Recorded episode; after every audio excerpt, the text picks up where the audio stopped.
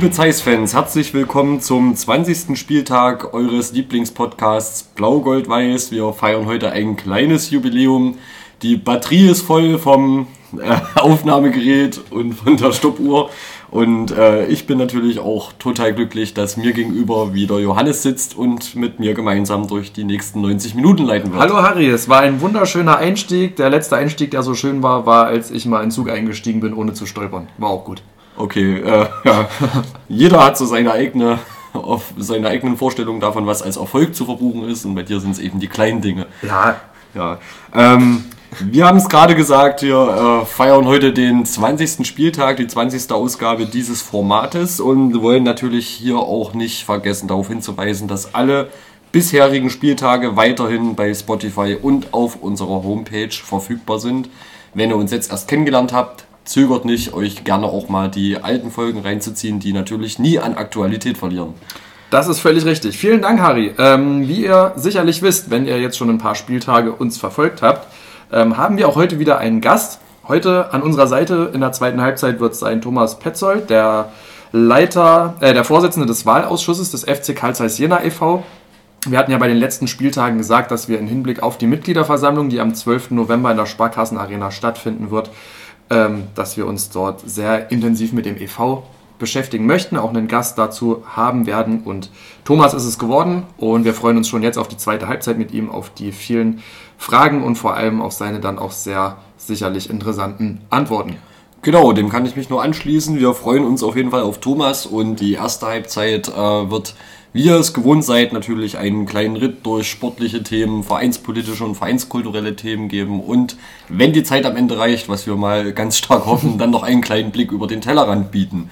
Ähm, Ja, Genau, ja, dann Johannes würde ich dich bitten, steig du doch mal ein in das äh, sportliche Geschehen seit unserem letzten Release. Seit dem letzten Podcast-Spieltag 19 hatten wir mit der ersten Männermannschaft drei Spiele. Alle drei Spiele endeten unentschieden.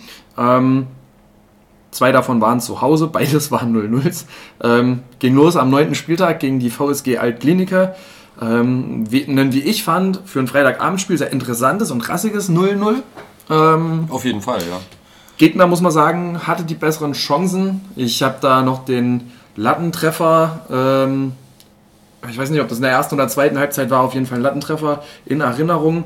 Ähm, und ähm, eine Mannschaft von uns, Zeiss 11, die sich, wie soll man sagen, im Spiel nach vorne teilweise ganz schön schwer getan hat ähm, in der Partie. Ähm, nichtsdestotrotz eine gute Stimmung insgesamt im Stadion für einen Freitagabend klassisch. Ähm, Schönes Zusammenspiel zwischen ähm, Südkurve äh, in ihrem Übergangsstandort im Block E und dem restlichen Stadion, ähm, der restlichen Haupttribüne, vor allem auch der äh, Nordtribüne. Das war, denke ich, äh, ein sehr ordentlicher, stimmungsvoller Auftritt. Und ja, das Spiel war eben hm, uninspiriert nach vorne gegen einen aber auch wirklich starken Gegner. Das hat man gesehen, gerade über die Außen. Äh, der Rechtsaußenspieler, ich weiß jetzt nicht, wie er heißt, von Altklinike ist mir da noch in Erinnerung. Den konnten wir nicht so richtig in den Griff bekommen. Von daher denke ich, kann man mit dem 0-0 eigentlich auch gut leben als Resultat. Und äh, ja, weiter ging es dann eine Woche später, beziehungsweise äh, neun Tage später an einem Sonntag in Luckenwalde, wo wir sehr früh ähm, abermals durch elf Meter äh, in Führung gegangen sind. Pascal Verkamp hat dort sein fünftes Saisontor geschossen per Elfer. Ähm, aber quasi mit dem Torerfolg hat unsere Mannschaft auch das Spielen eingestellt und äh, ja, am Ende muss man sagen, äh, wir kriegen kurz nach Wiederanpfiff ähm, durch einen ja, kleinen Torwartfehler auch, äh, sei ihm aber verziehen, Kevin Kunz, das war der erste tatsächlich diese Saison, den man so bezeichnen kann, kriegen wir da schnell den Ausgleich und haben es dann die ganze zweite Halbzeit, die wirklich unterirdisch war, also die erste war schon nicht gut, die zweite war auf jeden Fall nochmal schlechter, äh, haben wir es nicht hingekriegt, nochmal irgendwo Schwung aufzunehmen und vielleicht äh, noch einen Lucky Punch zu setzen und am Ende sind wir sogar, äh, keine Ahnung, bei gefühlt 20 zu 2 Eckbällen für Luckenwalde, so war eigentlich sehr gut bedient gewesen, äh, nicht noch zu verlieren. Ja, dem schließe ich mich auf jeden Fall an. Ähm, die Sache ist, wir haben ja das Zukunftskonzept immer wieder zum Thema gehabt bei uns im Podcast und haben auch gesagt, es ist klar, dass es genau solche Spiele geben wird. Ne? Und dass es auch mal Phasen geben wird, in denen es sportlich nicht läuft. Das heißt, für mich ist so ein Ergebnis in Luckenwalde, ein 1-1, das ist akzeptabel. Ich tue mich indes schwer, wenn ich Revue passieren lasse, wie die Einstellung der Mannschaft dort gewesen ist. Und die war gerade in der zweiten Halbzeit, ähm, fand ich nicht dem Kampf und dem Willen, die die Heimelf, was die Heimelf gezeigt hat, angemessen. Und da ähm, kam dann auch letztendlich dieses Spiel bei raus, ähm, wo du dann am Ende froh sein musst, dass du bei einem bisher sieglosen Tabellen 17. oder 16. Ich glaube, 16. Punkt, Punkt mitnimmst. Ne? Ähm, genau, was in dem ganzen Zusammenhang nicht unerwähnt bleiben soll, ist, dass die letzten 10 Minuten in der zweiten Halbzeit in meinen Augen eine Steigerung stattgefunden hat auf dem Platz, was an den Einwechslungen von den äh, jungen Spielern ähm, zu nennen sind da Zang, Krim und Ohurzov ich glaube, wenn ich Alexi sage, wissen auch alle, wer gemeint ist. Tut mir leid. das lieber, ja, du bleibst dich. ja, ähm, genau, die haben recht viel Betrieb nach vorne gemacht und da hat der Einsatz gestimmt. Also da merkte man auch, okay, ein bisschen unerfahren, aber die Jungs haben Bock und es wird interessant sein, äh, interessant zu sehen sein, wie da sich die nächsten Wochen ähm, dahingehend gestalten, ob die Jungs beispielsweise im Thüringen-Pokal dann in Weida auch wieder mehr Einsatzzeit bekommen, um sich zeigen zu können, so wie es ähnlich schon in Leinefelde oder in Apolda gewesen ist. Genau, ja. Ähm, Gerade Benjamin Zank ist tatsächlich auch das allererste Mal äh, in einem Pflichtspiel der ersten Männermannschaft zum Einsatz gekommen und das hat sich tatsächlich auch in den Schlussminuten wiederholt. Am äh, letzten Spieltag der Männermannschaft vor der Aufnahme dieses Podcasts und zwar beim 0 zu 0 gegen Lichtenberg 47, äh, wo er auch die letzten Minuten mitgewirkt hat und ähm, ja, zu diesem Spiel bleibt einem leider gar nicht so viel zu sagen, weil ja. echt nicht viel passiert ist. In der ersten Halbzeit hatten wir zwar gute Gelegenheiten, ähm, mein Tor zu machen, aber es ist einfach der Wurm drin in der Offensive. Entweder kommt der letzte Pass nicht an, die Ballannahmen sind teilweise einfach unglücklich. Das, äh, ich erinnere mich an eine Szene von Maxi Kraus, der wirklich frei vom Torwart durch ist und der Ballannahme irgendwie den Ball so wegspringen lässt, dass der Torwart ihn rollend aufnehmen kann bitter unterm Strich. Ähm, gegen solche Truppen musst du theoretisch mehr holen. Lichtenberg 47 hat sich im Wesentlichen aus Verteidigen konzentriert. Aber auch äh, bei diesem Spiel muss man, oder komme ich zu der Einschätzung, dass am Ende äh, auch ganz schnell mal einer durchrutschen kann. Die letzten Viertelstunde gehörte leider den Gästen und hatten auch ein paar hochkarätige Chancen, sodass dort auch am Ende dann wieder das Gefühl bleibt, dass man gar nicht so schlecht bedient ist mit dem Unentschieden. Mhm. Ja, ich habe mir heute tatsächlich nochmal in Vorbereitung auf den Spieltag die Highlights des Spiels angeguckt und muss sagen, die erste Halbzeit waren wir klar überlegen, mhm. ähm, Chancen waren da. Du hast schon richtig gesagt, ähm, der Wurm ist halt gerade irgendwie drin. Ähm, was ich interessant fand, beziehungsweise worüber man auch sprechen muss, ist die Reaktion des Stadions und des Stadionpublikums nach Abpfiff. Irgendwie habe ich das so empfunden, die Leute wussten nicht so ganz, was sie machen sollen. Insbesondere von der Nordtribüne kamen recht laute Pfiffe, die deutlich vernehmbar waren. Kevin Kunz ist ähm, wutentbrannt auf die Auswechselbank gerannt, hat dagegen geschlagen als Spieler. Von der Haupttribüne und ähm, vom Block E kamen aufmunternde Worte und Beifall. Und ich muss ganz ehrlich sagen, was ich im Nachhinein nicht verstehen kann, ist, wenn ich auf der Social Media Seite des FCC gucke, die Kommentare unter dem unter dem Spiel. Ähm, als Fan ist man natürlich enttäuscht, wenn man nach fünf Spielen äh, kein Tor aus dem Spiel rausgeschossen hat, nicht gewonnen hat. Das ist alles verständlich. Klar wollen wir unsere Mannschaft irgendwie siegen sehen. Das ist völlig logisch. Du gehst ja nicht ins Stadion und denkst dir so, oh, fuck, heute oder geil, heute endlich wieder 3-0 verlieren, so. Machst du ja nicht. Ähm, aber da, also da würde ich mir einfach wünschen, dass die Leute ein bisschen auch realistisch und rational bleiben und sich sagen, ey, da steht halt eine junge Mannschaft auf dem Platz. Wir haben jetzt ähm, elf Spieltage gespielt und eine Weiterentwicklung einer Mannschaft kann man, finde ich persönlich, in diesem Zeitraum noch gar nicht so sehr erkennen. Das wird sich dann ergeben mit Spieltag 2021, so wenn das gefestigt ist, alles und sich die Leute gefunden haben. Und ja, auch dem kann man wieder entgegenhalten, ja, was ist dann mit der Sommervorbereitung, da kann man sich doch finden und was ist denn mit den ersten Spielen, wo es doch auch gut geklappt hat. Ja, sicherlich, aber ich glaube auch gerade die ersten Spiele täuschen ein bisschen darüber hinweg, was unsere was unser Leistungsstand einfach ist, den gilt es zu akzeptieren, das auch okay. So, ne? Und eine Übergangssaison, ich kann wieder nur von mir sprechen, eine Übergangssaison für mich bedeutet, sich auch mit genau solchen Spielen abzufinden. Man darf enttäuscht sein, man darf und soll auch Kritik äußern, aber es darf nicht dann so enden, dass man junge Spieler irgendwie wiederholt auspfeift und den noch mehr Selbstvertrauen dadurch nimmt. Man darf nicht vergessen, da stehen wirklich junge Kerle auf dem Platz zum Großteil. Ey, einfach entspannt bleiben, die Chance geben und auch mal akzeptieren, dass man halt nur Achter ist. Ich finde dieses Denken, dass der FCC immer Erster sein muss. Ja, okay, das würde ich mir auch wünschen, wenn es so ist, aber ja, so ist es aktuell nicht und ich wünsche mir wirklich, dass den Jungs Zeit gegeben wird und auch nicht schon wieder der Kopf vom Trainer gefordert wird. Ganz einfach aus dem Grund, weil das letztendlich Geld kostet. Und haben uns die Trainerwechsel, die vielen Trainerwechsel der letzten Jahre irgendwo was gebracht, immer in den Situationen? Hm. Ja, das stelle ich jetzt einfach mal so in den Raum. Wenn ihr das anders seht, kontaktiert uns gerne. Gell? Also wir wollen da auch nicht irgendwie hier sagen, dass unsere Meinung, oder jetzt ich in meinem Fall meine Meinung, da das Nonplusultra ist. Ne, kommt mit uns ins Gespräch, diskutiert, sagt, wenn ihr das anders seht, freuen wir uns drüber auf jeden Fall. Ich sehe es halt so, wie ich es gerade gesagt habe.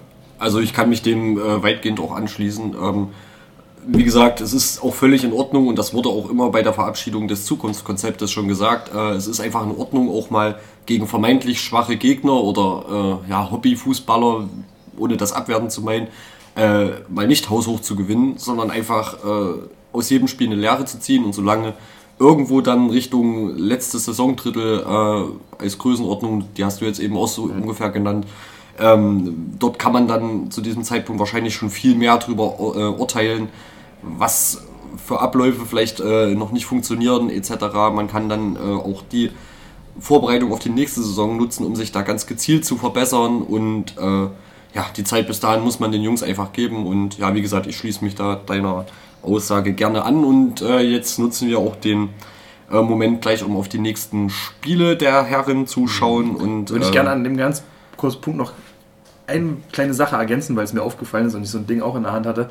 Ähm, diese 50 plus 1 Thematik wurde nochmal relativ ausführlich aufgegriffen im Stadion durch Flyer, äh, die verteilt wurden. Und, und ein großes äh, Transparent auf der genau. im Bau befindlichen neuen Haupttribüne. Genau. Und ähm, wo einfach nochmal auf die Wichtigkeit dieses Punktes hingewiesen wurde. Kurz zusammengefasst geht es darum bei 50 plus 1, dass ähm, wenn eine Mannschaft ähm, oder eine Profiabteilung von einem Fußballverein ausgegliedert ist, in beispielsweise eine Spielbetriebs GmbH, wie es bei uns ist, dass der Anteil der Stimmen, also die Stimmenmehrheit muss immer noch trotzdem beim EV liegen und das gilt es unbedingt zu erhalten. Deswegen 50 plus 1, das heißt quasi fünften, also wenn man jetzt mal von 100 Stimmen ausgeht, die es dort gibt, ne, müssen 50 plus eine Stimme beim EV sein und die anderen können ähm, eine können veräußert werden, ähm, aber die Mehrheit muss immer beim EV liegen. Genau. Das nochmal ganz kurz zusammengefasst, um das jetzt hier nicht irgendwie. Völlig richtige Ergänzung und wie gesagt, der Sinn ist einfach, dass die äh, Meinungs- und Entscheidungshoheit sozusagen beim EV liegen muss und externe Geldgeber zum Beispiel dort ähm, ja, nicht ihre Finanzkraft dazu nutzen können, äh, dass äh, die Geschicke des, des Vereins gelenkt werden oder beziehungsweise der Profiabteilung, wenn sie aus dem Verein ausgegliedert ist, wie bei uns. Genau, das ist äh, Ziel der ganzen Geschichte. Ähm, ja, und wie eben versprochen, schauen wir noch auf die nächsten genau. Spiele. Weiter geht's mit dem leider schon als Klassiker zu bezeichnenden Auswärtsspiel in Meuselwitz auf der Waren aber auch vier Jahre nicht da, ne? Das darf man auch nicht unterschätzen. Hm, lang ist es her, ja. Mhm. Kommt mir vor, als wäre es gestern gewesen. Ja, hab's sehr, sehr vermisst. Äh, endlich geht's mal wieder dahin und äh, traditionell schon fast unser Redaktionstipp dazu soll ich nicht mhm. vorenthalten werden. Ich persönlich tippe auf einen 2-0 Auswärtssieg, der Knoten platzt und wir schießen kein Tor per Elfmeter. Das ist schön. Ähm, wir haben, ich tippe ein 1 zu 0 ähm, für uns durch einen Elfmeter von Pascal Verkamp. Ähm, weitere Redaktionsmitglieder tippen ebenfalls 1 zu 0. Äh, Bene, Christian und auch der Clemens, der tippt übrigens das gleiche wie ich, ein 1 zu 0 nach Elfmeter. Toni tippt ein 3-1 für uns. Okay. Sportlich, aber. Genau. Lass mich bitte den Zwischenstand unseres ja. redaktionsinternen Tippspiels äh, verlesen. Bitte. Ähm, es äh, stellt sich wie folgt dar. Johannes, das bist du. Äh, mhm. Clemens, Bene, Toni, alle null Punkte, mangels Kompetenz. Der äh, Christian hat schon zwei Punkte. Ja, ähm, weil er kein Fan des FCC ist und immer gegen uns getippt hat. Ja, ist okay. Ja, dann äh, Nachwuchsredaktionshoffnung Marek hat drei Punkte, weil er äh, Zeiss VSG äh, Klinike mit 0-0 völlig korrekt getippt hat. Ja. Und äh, ziemlich enteilt mit vier Punkten, das bin tatsächlich ich, äh, durch die mhm. richtigen Tipps gegen Viktoria Berlin und VSG Altkliniker. Ja, ähm, Schön.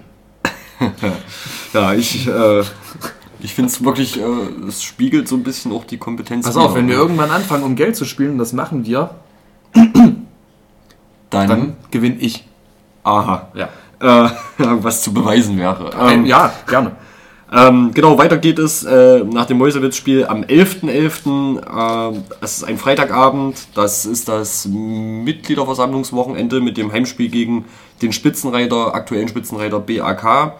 Äh, das ist das letzte Heimspiel vor WM-Beginn und ja. Genau. Johannes? Es ist, ja, genau. Es ist das letzte Heimspiel vor WM-Beginn. Ähm, und da kann man schon mal sagen, dass an diesem Tag, am 11. November, ähm, in einem, im Haus auf der Mauer ähm, am V-Loch, ähm, also direkt in der Stadt, um 14 Uhr eine Fotoausstellung eröffnet wird mit dem Titel Forgotten Team. Da geht es ähm, um Fotos bzw. um eine Auseinandersetzung mit den Arbeitsbedingungen von Arbeitsmigrantinnen und Migranten in Katar, die auf den WM-Baustellen und auch auf Infrastrukturbaustellen gearbeitet haben, um dort einfach nochmal eine kritische Auseinandersetzung mit dieser Fußball-WM äh, zu forcieren. Ähm, es sei hiermit eine herzliche Einladung ausgesprochen an alle Zeiss-Fans von der Blau-Gelb-Weißen Hilfe, der Fanhilfe des FCC, die das organisiert, sich diese Ausstellung bzw. die Eröffnung anzuschauen und dann von dort aus ähm, zum Stadion zu kommen. Ähm, es wird darüber hinaus sicherlich auch noch interessant sein, wie die aktive Fanszene generell das Thema Katar und Fußball-WM in den Fokus rücken wird. Ähm, da passiert ja auch jetzt schon deutschlandweit recht viel. Ähm, durch Zaunfahren, durch äh, Spruchbänder beispielsweise, durch Aktionen, Veranstaltungen. Ähm, genau, das dazu. Sportlich, Harry, du hast es schon gesagt, es ist eine recht klare Ausgangslage. Der BAK ist aktuell souveräner Tabellenführer. ich glaube mit 22 zu 3 Toren und äh, 28 Punkten. Wir haben neun Sieger, ein Unentschieden, eine Niederlage ähm, und reißt als absoluter Favorit. Nach Jena. Ja, also ich denke auch, das ist kein Zufallsprodukt, wenn eine Mannschaft tatsächlich so souverän und so konsequent äh, ihre Ergebnisse abruft. Und wir äh, wünschen uns natürlich trotzdem, dass man dort eben äh, gut dagegen hält, vielleicht auch mal äh, eine kleine Überraschung äh, draus schlagen kann. Und dass es äh, hoffentlich da dann auch würdig vom restlichen Stadionpublikum, sag ich mal, honoriert wird. Und auch dort das Spiel genutzt wird, um einfach gegen eine relativ starke Truppe auch was draus zu lernen. Weiter geht's dann eine Woche später am Samstag, den 19. November in Weida beim Landespokal-Auswärtsspiel. Ähm, in Weida wird die überdachte Tribüne für die Gästefans zur ähm, Verfügung gestellt. Das äh, sicherlich äh, wissen wir das sehr zu begrüßen, weil es im November in der Regel durchregnet. Ja. Und ja, wir gehen auch äh, als Redaktion davon aus, dass weiter das Spiel vorm Elfmeterschießen versuchen wird zu entscheiden, Richtig. weil der FCC im Elfmeterschießen klarer Favorit ist. Also definitiv. Wir haben bisher alle Elfmeter, die wir hatten, getroffen und den gegen uns hat Kevin Kunz gehalten. Das heißt, ähm, wir sind auf jeden Fall im Elfmeterschießen der klare Favorit. Genau, wir hoffen natürlich, ähm, dass wir äh, möglichst souverän in Weida uns durchsetzen und ins Halbfinale einziehen und äh, ja, sind gespannt, wer dort dann der nächste Gegner sein könnte. Und die anderen Partien sind Heiligenstadt gegen Fahner Höhe, Kreiz gegen Meuselwitz und Wismut Gera gegen Nordhausen. Ähm, also ich sag mal, alle höherklassigen Vertreter außer die Landeshauptstädter sind irgendwo noch im Turnier. Ja. Nochmal eine Woche später, 27.11. Auswärtsspiel in Chemnitz. Da äh, wollen wir nur darauf hinweisen, dass es uns etwas irritiert, ähm, warum in Chemnitz grundsätzlich keine Tageskassen für Gästefans äh, geöffnet sind und waren. Zumindest bei unseren letzten Spielen dort konnte man nur im Vorverkauf ein Ticket holen. Und äh, das ist aus unserer Sicht einfach äh, unnötig, eine blöde Ja. Regelung. Es muss möglich sein, spontan auch mal ein Spiel zu besuchen und es muss auch für nicht in Jena wohnhafte Zeiss-Fans möglich sein, sich ein Vorverkaufsticket zu holen, ohne dafür extra ähm, zu den eher unglücklichen Öffnungszeiten des Fanshops ins Stadion pilgern zu müssen. Ja. Das äh, ja, ist irgendwo nicht zu akzeptieren. So, wir hoffen, dass dort auch äh, die Vereine ein Umdenken äh, mal herbeiführen. Zumal äh, diese Vorverkaufsthematik und gerade über nur Online-Verkaufsthematik ist äh, natürlich auch ein Hintertürchen, um personalisierte Tickets, ohne sie so zu nennen, Ja. einzuführen und zu verkaufen. Genau, ist äh, völlig richtig zusammengefasst. Ist ein Vorgehen, was ähm, absolut abzulehnen ist. Ich meine, wenn ich zum Fußballspiel gehe, dann möchte ich auch, klar, in der Bundesliga, wenn es ausverkauft ist, was anderes, aber dann möchte ich auch einfach mein Ticket dort vor Ort noch kaufen können. So, das stellt jetzt auch keine große, also sollte eigentlich keine große Schwierigkeit darstellen. Genau, ähm, das letzte Spiel dann vor dem 21. Podcast-Spieltag ist das Auswärtsspiel in Babelsberg. Babelsberg spielt auch bisher eine recht gute und starke Saison. Ähm, wird ein sehr schwieriges Auswärtsspiel äh, sicherlich werden. Ähm, gerade vor dem Hintergrund, dass sich der FCC bei den bisherigen Auswärtsspielen in Babelsberg auch immer recht schwer getan hat. Also ja, egal, ob das jetzt dritte Liga war oder Regionalliga. Das ist richtig, ja. Genau. Der Termin ist übrigens der dritte zwölfte äh, mhm. von diesem Auswärtsspiel, äh, wie eben erwähnt, in Babelsberg.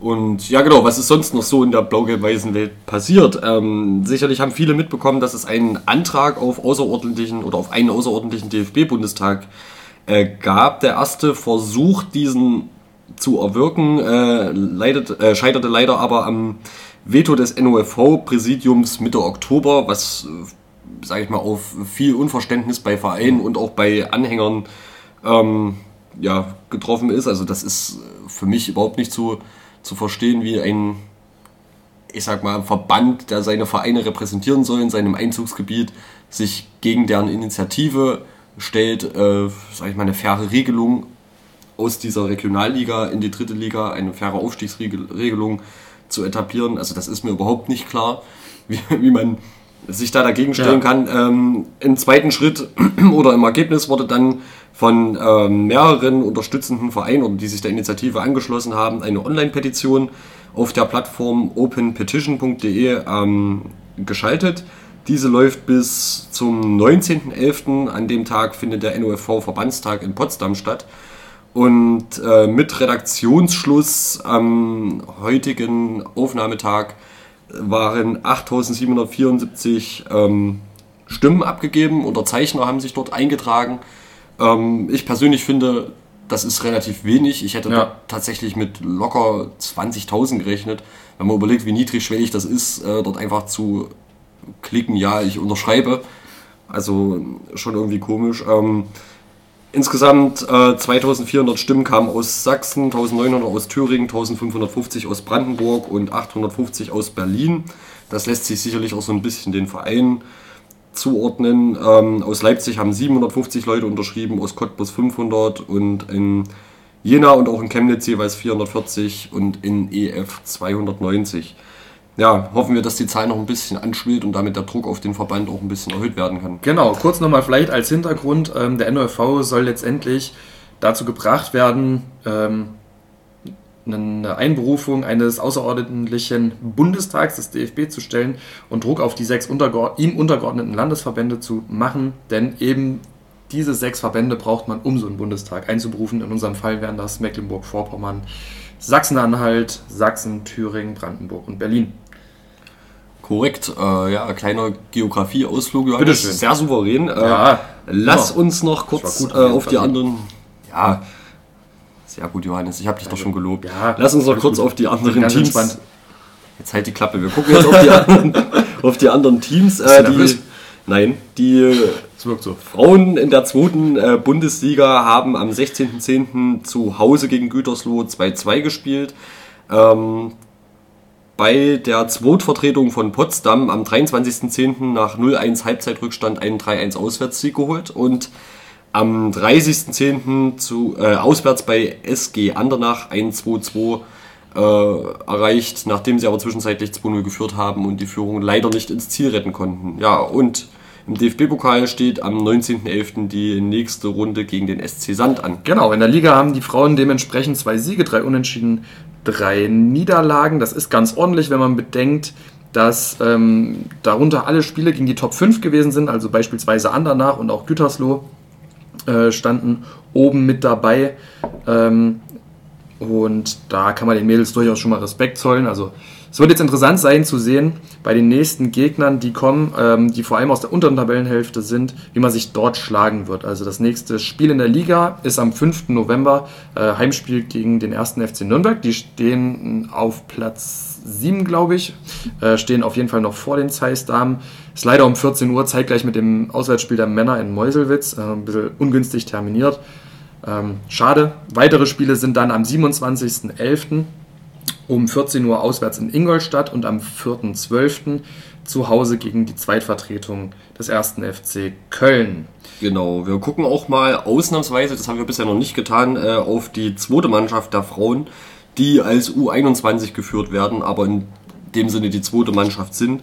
Ähm, die haben am 16.10. gegen den FFC Magdeburg 1 zu 2 verloren, am 23.10. 6-0 gegen Hohen Neuendorf gewonnen, das ist nördlich von Berlin.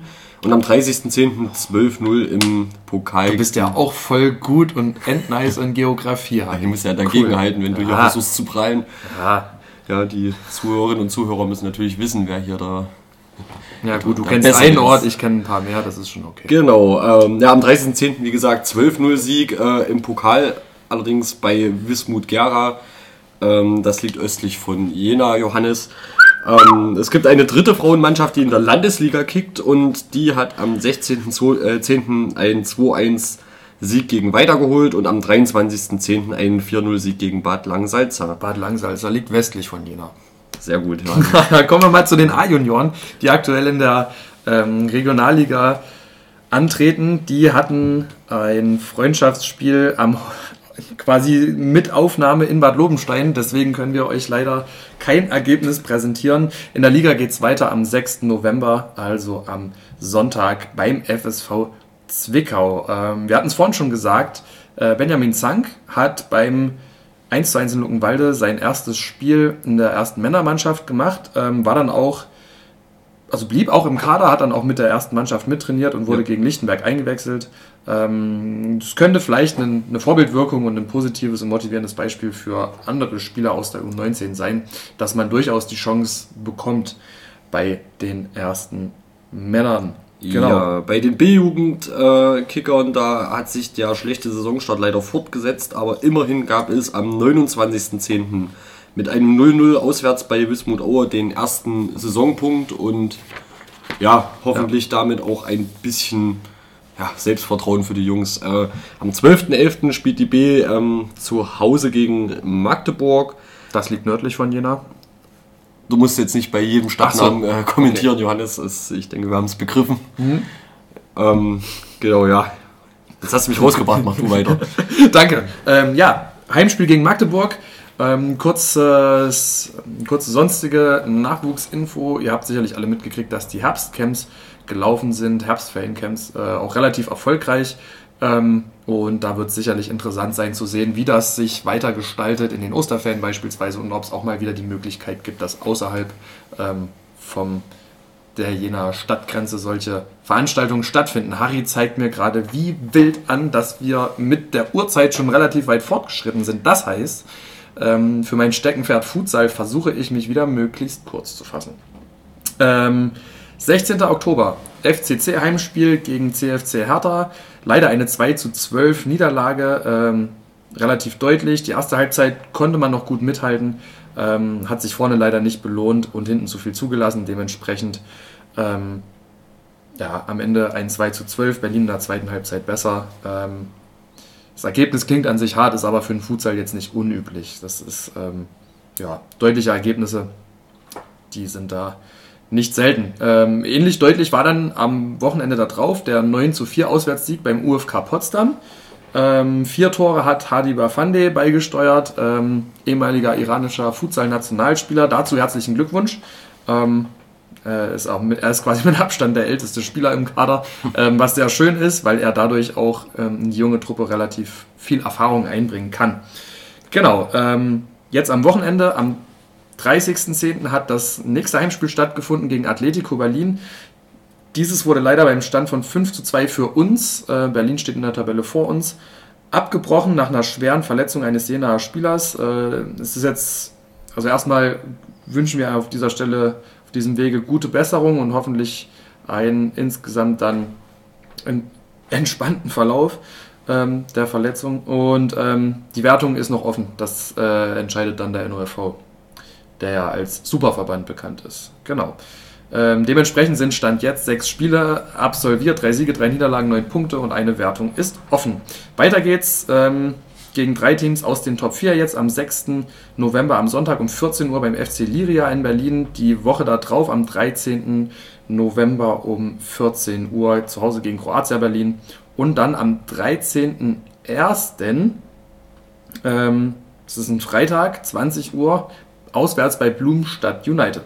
Genau, der 13.11. übrigens ist der Tag nach der Mitgliederversammlung, also nicht durch einen Spieltag äh, der Männer ähm, belegt, sodass wir an der Stelle auch gerne nochmal den Hinweis erneuern. Guckt euch das ruhig mal an.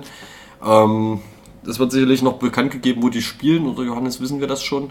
Aber auf jeden ähm, Fall wäre die Zeit äh, frei sozusagen, genau. um den Futsalern mal zuzuschauen. Stichwort Mitgliederversammlung, Harry. Du darfst gleich überleiten zu einem sehr ja. wichtigen Punkt für den heutigen Podcast-Spieltag. Genau, wir werden uns natürlich mit unserem Gast Thomas Petzold in der zweiten Halbzeit äh, intensiv mit der Mitgliederversammlung am 12. November beschäftigen können ähm, und rufen natürlich alle Zuhörerinnen und Zuhörer auf, die Vereinsmitglied sind, sich das ganz fest im Terminplan einzutragen. Es äh, ist äh, unbestritten so, dass die Mitgliederversammlung das Werkzeug ist, äh, wo man an vereinspolitischen Entscheidungen als Mitglied eben Einfluss nehmen kann, teilnehmen kann und ja, irgendwo auch immer versuchen sollte, solche Termine wahrzunehmen. Die ähm, Agenda, die Tagesordnungspunkte, die sind schon veröffentlicht. Ähm, ich weiß nicht, wir sparen uns jetzt am besten die Zeit, die alle vorzulesen. Das ist aber äh, im Netz einfach nachlesbar. Auf und der Homepage vom Verein ist es einsehbar, genau. Genau, und es stehen, äh, wie schon gesagt, Wahlen an, nämlich die Aufsichtsratwahl nach Vorschlägen des Wahlausschusses und die Wahl des Ehrenrates. Äh, außerdem ist eine Satzungsänderung geplant oder wird beantragt werden und das werden sicherlich die entscheidenden genau. Themen der Versammlung werden und ja, mit dem Tag der Aufnahme oder am Tag der Aufnahme wurden auch die Kandidaten des Wahlausschusses für den Aufsichtsrat, also die Vorschläge bekannt gegeben genau. und da werden wir dann sicherlich in Halbzeit 2 genau. ähm, mit Thomas Petzold drüber reden können und ja, deswegen äh, eben schon angesprochen, die Satzung, da haben wir uns mal was ganz Besonderes genau. äh, überlegt. Johannes, magst du kurz? Ich erkläre ganz kurz was dazu. Genau, die Satzung bzw. Änderung der Satzung ist Top 10 auf der Mitgliederversammlung, kommt nach Top 9 den Wahlen. Ähm, sicherlich eines der spannendsten und wichtigsten Themen der diesjährigen Mitgliederversammlung. Klingt recht trocken, weil es sehr juristisch ist. Dementsprechend haben wir uns gedacht, holen wir doch mal einen direkten O-Ton von einem Mitglied der Satzungskommission ein. Das ist in diesem Fall der Julius Stößer. Und ähm, wir machen das jetzt so: Wir stellen vier Fragen, beziehungsweise haben ihm vier Fragen gestellt und er hat sie freundlicherweise für uns beantwortet. Ihr kennt das Prinzip aus der Halbzeit, wenn ihr Fragen stellt und wir suchen euch jemanden, der die Fragen beantwortet. So haben wir uns das dieses Mal auch gedacht, nur wir stellen die Fragen selbst. Die erste Frage ist folgende. Wie setzt sich die Satzungskommission zusammen, beziehungsweise wie ist die Vita der Kommission? Genau, also die Satzungskommission, also erstmal ein bisschen vor, vorher anfangen. Die Mitgliederversammlung hat 2019 ja beschlossen, dass die Satzung überarbeitet werden soll.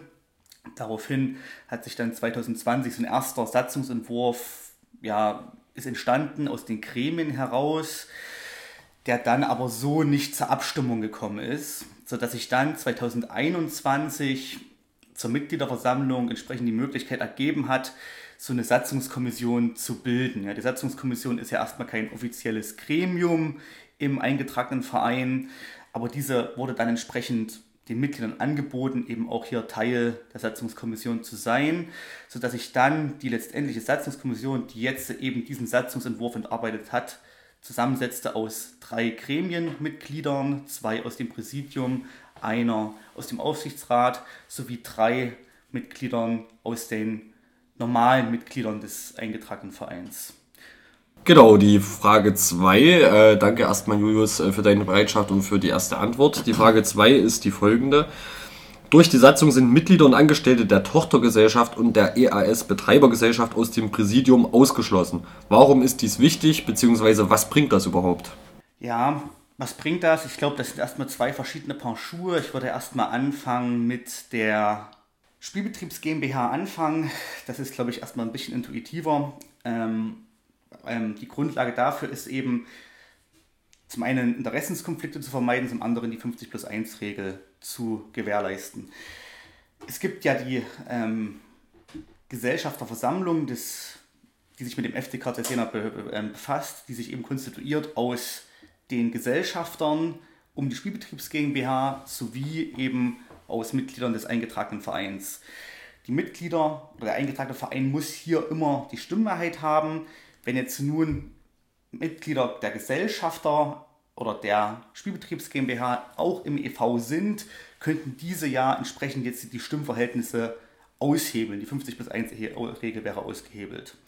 Das zum einen zu dieser 50 plus 1 Regel. Dann gibt es natürlich auch noch generelle Interessenskonflikte, denen man entgegenwirken muss. Und das Ganze leitet dann eigentlich auch hin zu der Betreibergesellschaft, zu der EAS-Betreibergesellschaft und deren Tochtergesellschaften, deren Angestellte und Repräsentanten ja entsprechend ausgeschlossen sind. Und der Sinn sind eben auch hier potenzielle Interessenskonflikte. Das Ganze, wie gesagt, kann man relativ nüchtern betrachten. Ja, der FCC ist sehr eng mit den Betreiber, mit der Tochter, mit dem Betreiber, Betreibergesellschaft verwoben. Hier kann es eben jetzt zu Interessenskonflikten kommen, die eben das Vereinsleben, dass das Vereinsleben, Interesse oder Interessen des Vereins und eben wirtschaftliche Interessen der Betreibergesellschaft auseinandergehen. Und das wurde eben dadurch behoben, was möglich ist. Also die Repräsentanten der Tochtergesellschaft, also der Betreibergesellschaft sind aus dem Präsidium ausgeschlossen, aus dem Wahlausschuss, weil das beides so ein bisschen so operative Gremien sind.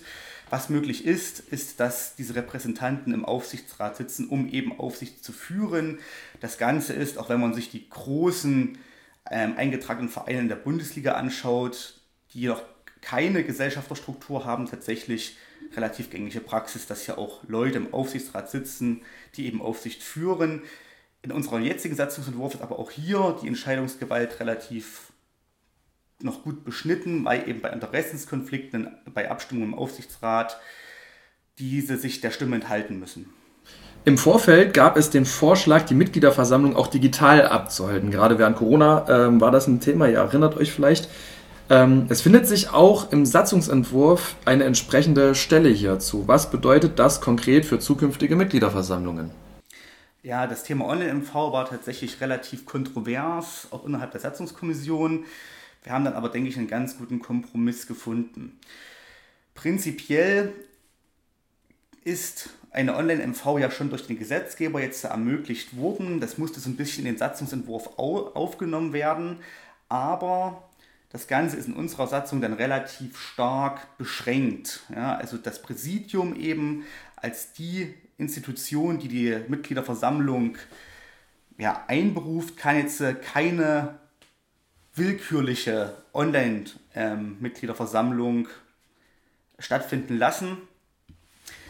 Das Ganze, wie gesagt, ist immer gekoppelt an Ereignisse, die darüber, worüber das Präsidium nicht zu entscheiden hat. Also im Falle immer ein Dritter, was dann meist der Staat ist. Ja? Also das ist ganz konkret irgendwie Kriegsfälle oder ganz krasse Krisenfälle, wo eben dann gesagt wird, ihr müsst jetzt eine Online-MV machen. Aber an sich darf diese nicht einfach willkürlich einberufen werden. Und die Frage Nummer 4 an Julius Stößer. Auch hier im Podcast kam die Diskussion auf, wieso der Präsident nicht direkt gewählt wird. Im neuen Entwurf ist dies auch nicht vorgesehen. Wieso geht der FCC weiter diesen Weg?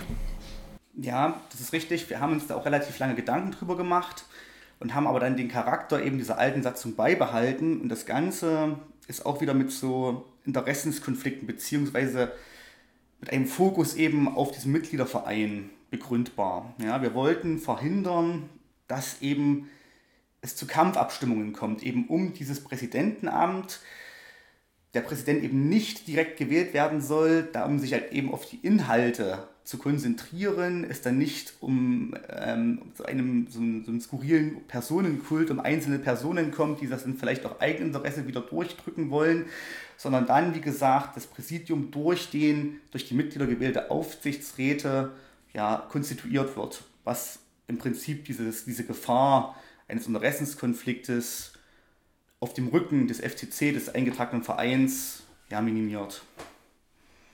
Ich hoffe, ich konnte jetzt diese Fragen relativ gut beantworten. Es gibt da, denke ich, immer noch Kontaktmöglichkeiten, sollten jetzt immer noch aus der Zuhörerschaft noch Fragen kommen.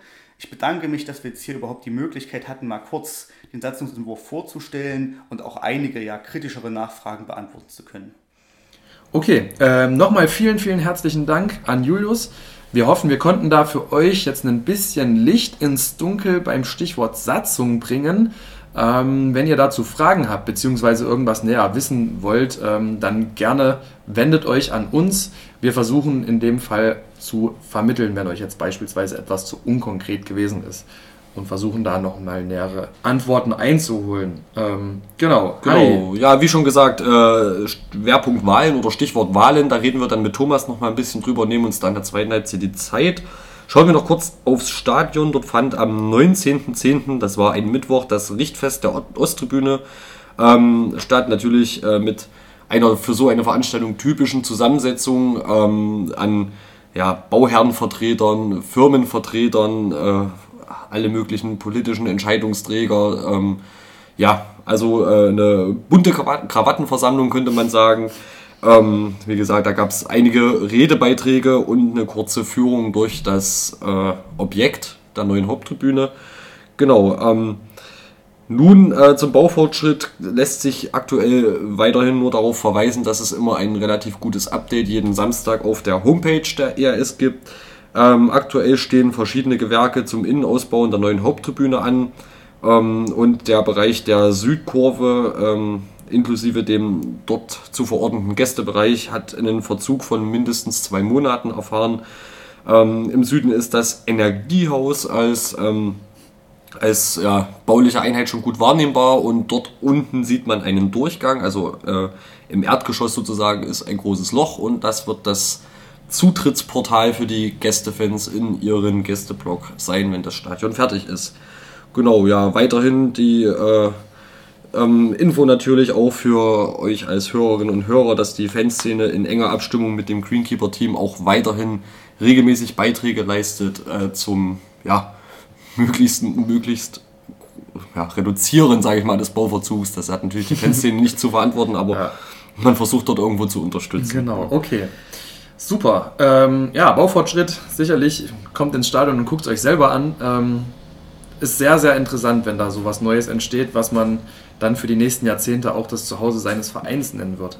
Ein kurzer Ausblick an dieser Stelle, wenn wir das Jahr 2022 bald verabschieden, sind wir 2023 in einem runden Geburtstag des FC Karl Jena angekommen, 120 Jahre. Ähm, Völlig richtig. Äußerst spannend. Wir hatten es beim letzten Spieltag auch schon ähm, mit Uwe, glaube ich, kurz davon. Ähm, ist dir irgendwas bekannt, Harry, ob das größer gefeiert werden soll?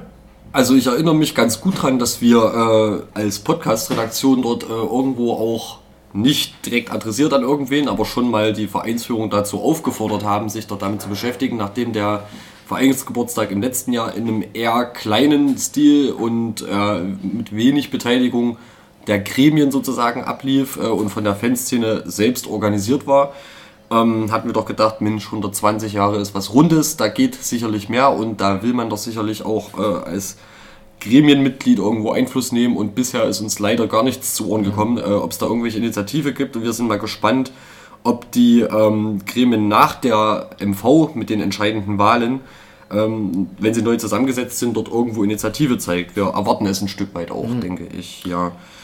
Genau, ähm, ich glaube, wir können uns aber sicher sein, dass es innerhalb der aktiven Fanszene bereits jetzt eine größere Rolle spielt, das irgendwie auszugestalten und nicht einfach so ja.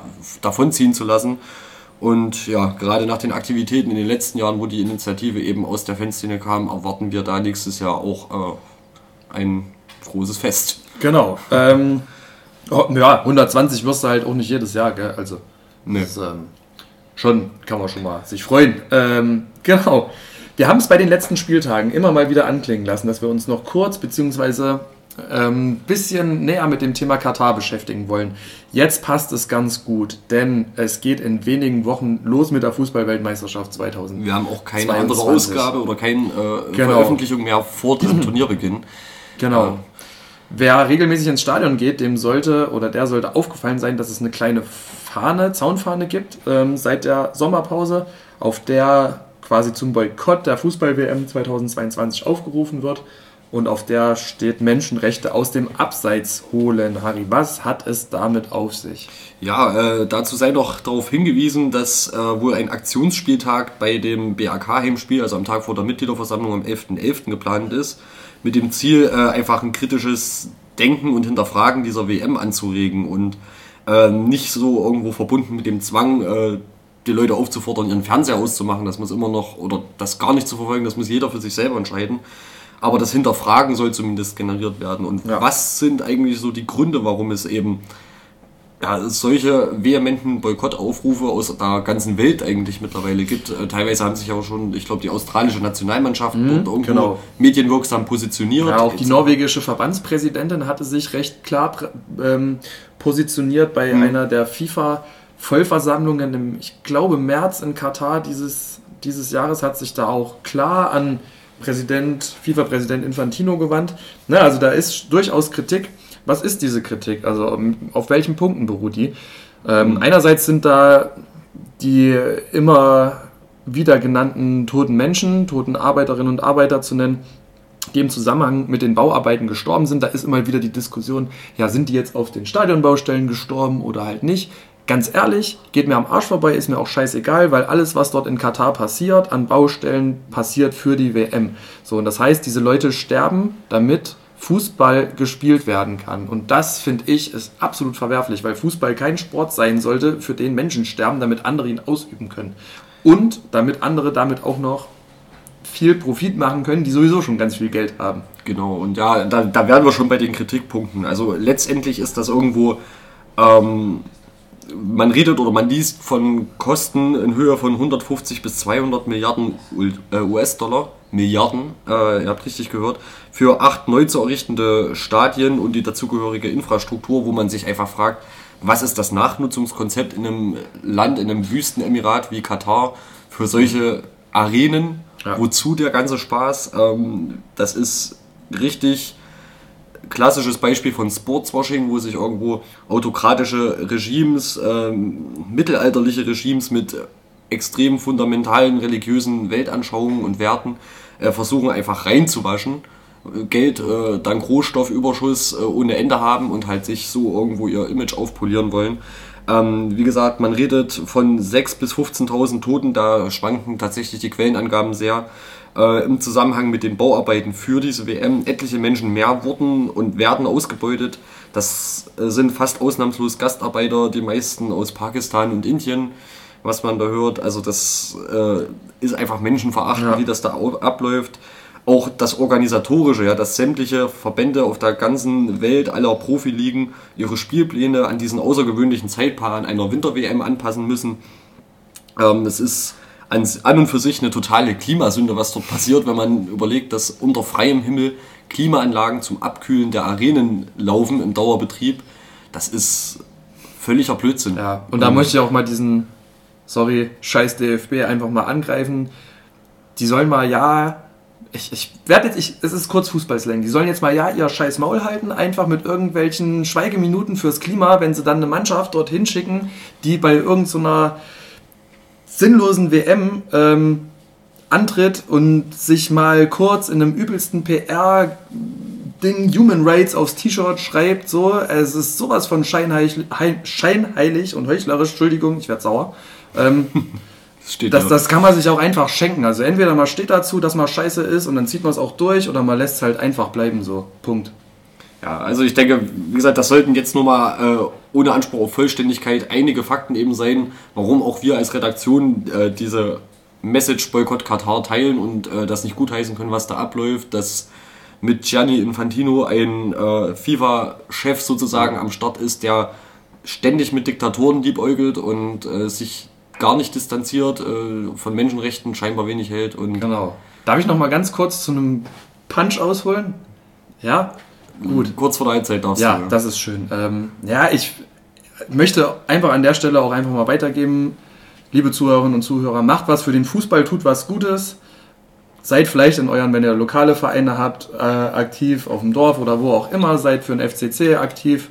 So, ähm, und ja, gerade der DFB, also ich habe mit, mit diesem Verband echt ein ganz, ganz, ganz, ganz großes Problem. Und ich lasse mir, das, tut, das, das klingt voll blöd jetzt, wenn ich das sage, aber warum soll der DFB irgendwie darüber entscheiden, wann fürs Klima geschwiegen wird, wenn er damit einfach nur davon ablenken möchte, dass er einfach nur massiv Scheiße baut?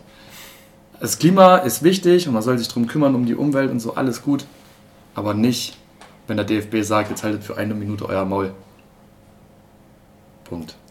Krass, Johannes, du bist heute echt martialisch unterwegs. Absoluter äh, Pöbellaune. Ich bin auch etwas eingeschüchtert jetzt und äh, rette mich in die Halbzeit. äh, äh wir werden uns in der zweiten Halbzeit, wie gesagt, mit Thomas Petzold unterhalten. Und äh, ja, wir werden uns und ihn fragen, äh, warum braucht es überhaupt einen Wahlausschuss? Was ist die Arbeit oder die Arbeitsaufgabe? Was sind die Inhalte? Und äh, wer auch immer das hier hingeschrieben hat, im Skript steht noch, wie ist das politikwissenschaftlich zu bewerten? Kannst du das erklären? Das kann ich ähm, politikwissenschaftlich nicht erklären. Mein Studium hat sich recht wenig mit Politik und Wissenschaft beschäftigt. Es war dann doch eher. Gut, wir brechen ab. Du fängst uns wieder nur ja, an, von dir zu reden. Das wollen wir alle nicht hören. Und Nein. Genau, wir äh, bedanken uns fürs Zuhören, äh, Zuhören, freuen uns auf die Halbzeitpausenfragen. Ja, sei jetzt ruhig.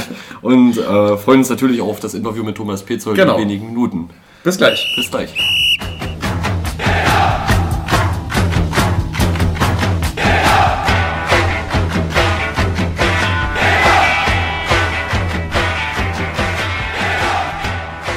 Liebe Zuhörerinnen und Zuhörer, herzlich willkommen zur Halbzeit. Ich habe mich wieder beruhigt, nachdem es gerade kurz etwas ausgeartet ist. Ähm, entschuldige ich mich nicht dafür, wir sind immer noch beim Fußball. nee, ähm, Genau, wir sind in der Halbzeitpause und das heißt, wir sind wieder an einem Punkt angelangt, der euch die Möglichkeit gibt, euch im Podcast einzubringen, euch zu beteiligen, ähm, sei es durch Kritik oder Anmerkung oder Feedback oder eigene Meinung einfach. Wir hatten ja in der ersten Halbzeit zweimal den Punkt, wo ähm, ich darauf hingewiesen habe oder wir darauf hingewiesen haben, dass wir hier eine bestimmte Meinung vertreten und wir gerne dazu bereit sind, euch zu Wort kommen zu lassen, wenn ihr gegenteilige Meinungen habt oder dazu etwas zu ergänzen habt. Dann wendet ihr euch bitte einfach an kontakt.blaugoldweiß.de, ähm, wenn ihr euch mit bestimmten Themen an uns wenden möchtet. Wenn ihr Halbzeitfragen habt, ja, die konkret für die Halbzeitpause gedacht sind, dann wendet ihr euch bitte an halbzeit.blaugoldweiß.de, Harry. Und es haben sich recht viele Leute tatsächlich in den letzten Wochen und Monaten an die Halbzeit-E-Mail-Adresse gewendet. Genau, und tatsächlich äh, ist die heutige Halbzeitpause tatsächlich ganz im Licht äh, der FCC-Supporters Düsseldorf, ähm, die mit mehreren Halbzeitfragen ihren Beitrag geleistet haben und wir haben uns äh, sehr darüber gefreut. Äh, es sind sehr schöne Fragen und werden sie auch alle aufnehmen in die Sendung und auch alle beantworten lassen und äh, dankenswerterweise liegen auch alle als Audiodateien vor, sodass wir euch nicht mit Vorlesestimme nerven müssen, sondern ja. ihr die Habt uns jetzt lange genug reden gehört. Genau, ihr könnt die Fragesteller direkt hören. Und los geht es mit ähm, dem Sascha von den FCC-Supporters Düsseldorf, ähm, der eine Frage zur Übertragung von Heimspielen hat. Und äh, ja, hört selbst. Hallo, ihr Sascha von den FCC-Supporters Düsseldorf. Meine Frage richtet sich äh, an den Bereich, sage ich mal, Marketing, aber auch Verfügbarkeit äh, der Spiele für die Fans. Und zwar geht es darum, warum der FC Karlsruhe Jena nicht die Möglichkeit ergreift, seine, zumindest seine Heimspiele äh, selber zu übertragen, weil es doch äh, für einen Club, der sich rühmt, äh, Fans überall in der Republik zu haben oder auch im Ausland, doch äh, ganz gut machen würde, wenn die Fans auch eine Zugänglichkeit zu den Spielen haben würden, die mitunter ja zurzeit mit den Anbietern nicht äh, gegeben ist. Beantworten lassen wir diese äh, schöne Frage von Andreas Trautmann alias Traudel, der übrigens auch schon mal unser Gast war. Ja, hallo Sascha, liebe Grüße nach Düsseldorf. Äh, ja, berechtigte Frage, ähm, auch eine recht häufig gestellte Frage. Ich kann die ziemlich klar beantworten, wenn auch wahrscheinlich nicht zu deiner Zufriedenheit. Also es ist so, dass wir keinerlei Rechte haben als FC Karl Jena, das gilt auch für andere Vereine, unsere Heimspiele selber zu streamen. Die Rechte, Spiele zu streamen oder zu veröffentlichen, äh, sind verkauft worden vom NOFV. Und ihr wisst ja, dass es da mehrere Player gibt, die da unterwegs sind, im wahrsten Sinne des Wortes, sodass man ja kaum noch durchblickt.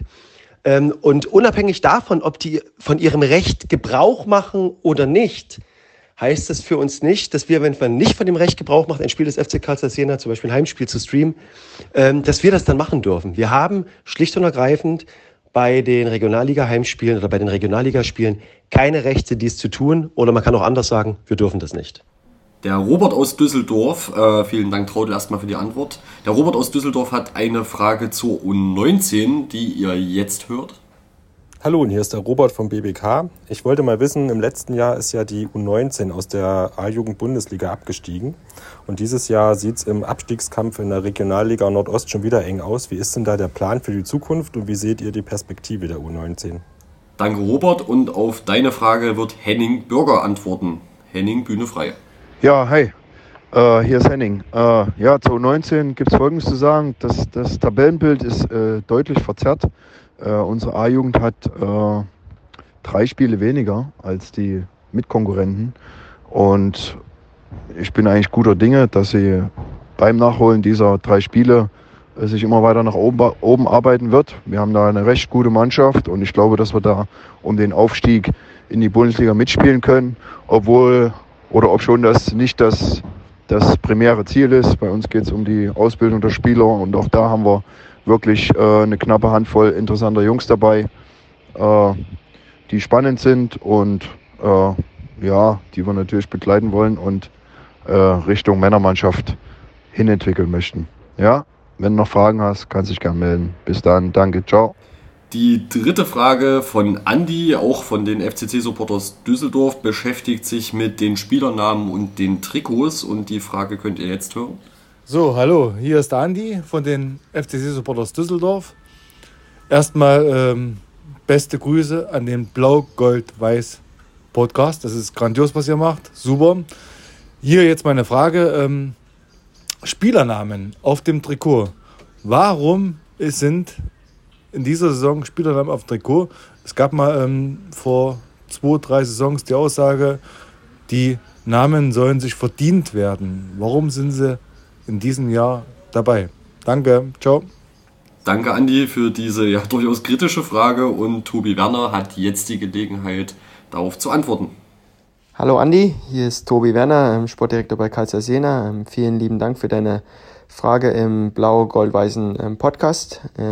ja, dazu kann ich Folgendes sagen. Wir haben uns zusammen mit dem Geschäftsführer und dem Fanshop-Beauftragten vor der Saison hingesetzt und haben ja auch überlegt, ob wir dieses Jahr Namen auf das Trikot ähm, veredeln oder nicht.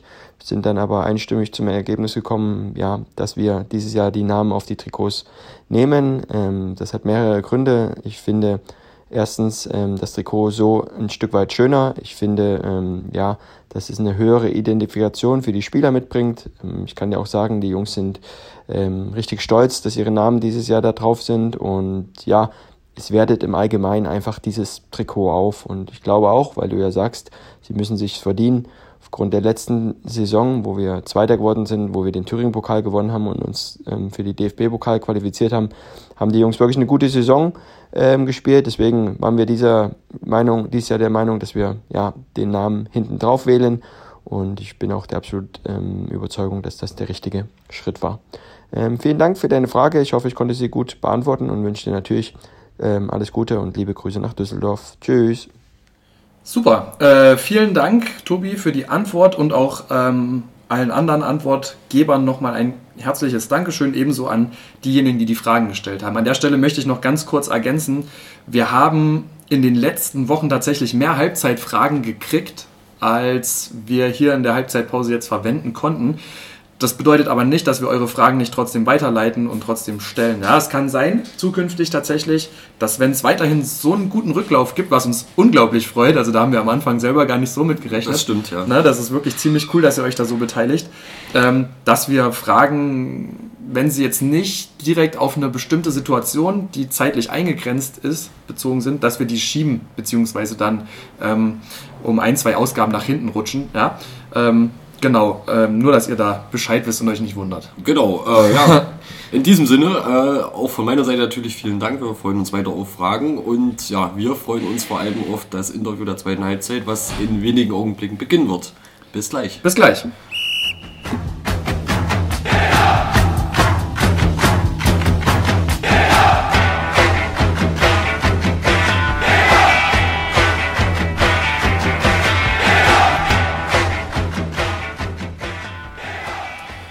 Liebe Zuhörerinnen und Zuhörer, herzlich willkommen zur zweiten Halbzeit. Äh, wir freuen uns ganz sehr, dass der Thomas Petzold, den wir euch versprochen haben, äh, gesund und munter hier angekommen ist und freudestrahlend auf 45 äh, spannende Minuten blickt. Hallo, Hallo Thomas. Hallo, grüßt euch. Hi. Genau, äh, wir fangen wie immer an ähm, mit einem kurzen Steckbrief zu dir, um deine Person noch den, äh, der Hörerschaft ein bisschen näher zu bringen. Und dein Name haben wir schon gesagt, äh, Thomas. Wir werden dich natürlich duzen. Und, Kein äh, Thema.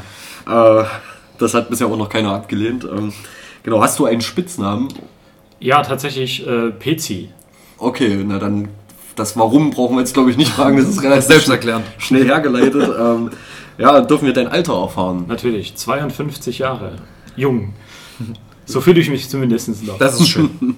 Genau. Was, was war das erste Spiel äh, des jungen Thomas Petzold auf den Rängen? Ähm, ich glaube, das war so in den frühen 80ern, äh, könnte 83 oder so gewesen sein, gegen Lokomotive Leipzig. Wir haben, glaube ich, verloren, leider. Ist dann der FC Karl Zeiss Jena dementsprechend auch dein Heimatverein oder würdest du sagen, du hast noch einen kleinen Dorfclub, dem du dich zugehörig Ja, fühlst? ich komme ursprünglich aus Ronneburg, ähm, das ist aber nicht für Fußball berühmt. Ähm, ich bin tatsächlich ähm, immer mal zu Wismut Gera gegangen. Äh, das war für mich mit dem Zug ziemlich gut erreichbar und das waren so meine ersten Anfänge mit Fußball, aber dann kam relativ schnell die Liebe zum FC Karl Zeiss und die ist seitdem auch nicht mehr erloschen.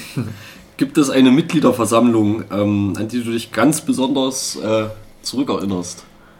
Oh, äh, es gibt einige Mitgliederversammlungen, die durchaus turbulent waren. Ähm, was, glaube ich, vielen noch im Gedächtnis bleibt, ist äh, die legendäre Rede vom Herrn Töpel als Aufsichtsratsvorsitzender. Ähm, Die Hafennottenrede. Die Hafennottenrede, Ja. genau. Ich glaube, die war schon auch einprägsam für viele von uns, die das erlebt haben. Dann schließen wir den Steckbrief mit einer Entweder-Oder-Frage ab, die du auch gerne mit Stirnrunzeln quittieren darfst. Äh, Berka oder Jauch? Also Stirn eher, hast du gerunzelt. ich würde eher Berka sagen. Ähm, warum? Weil ich Klaus Berka sehr, sehr lange kenne, auch äh, schon aus meiner früheren beruflichen Tätigkeit ähm, bei einer deutschen Bank, für die ich gearbeitet habe. Und äh, da war die Analytik damals äh, ein Kunde von mir.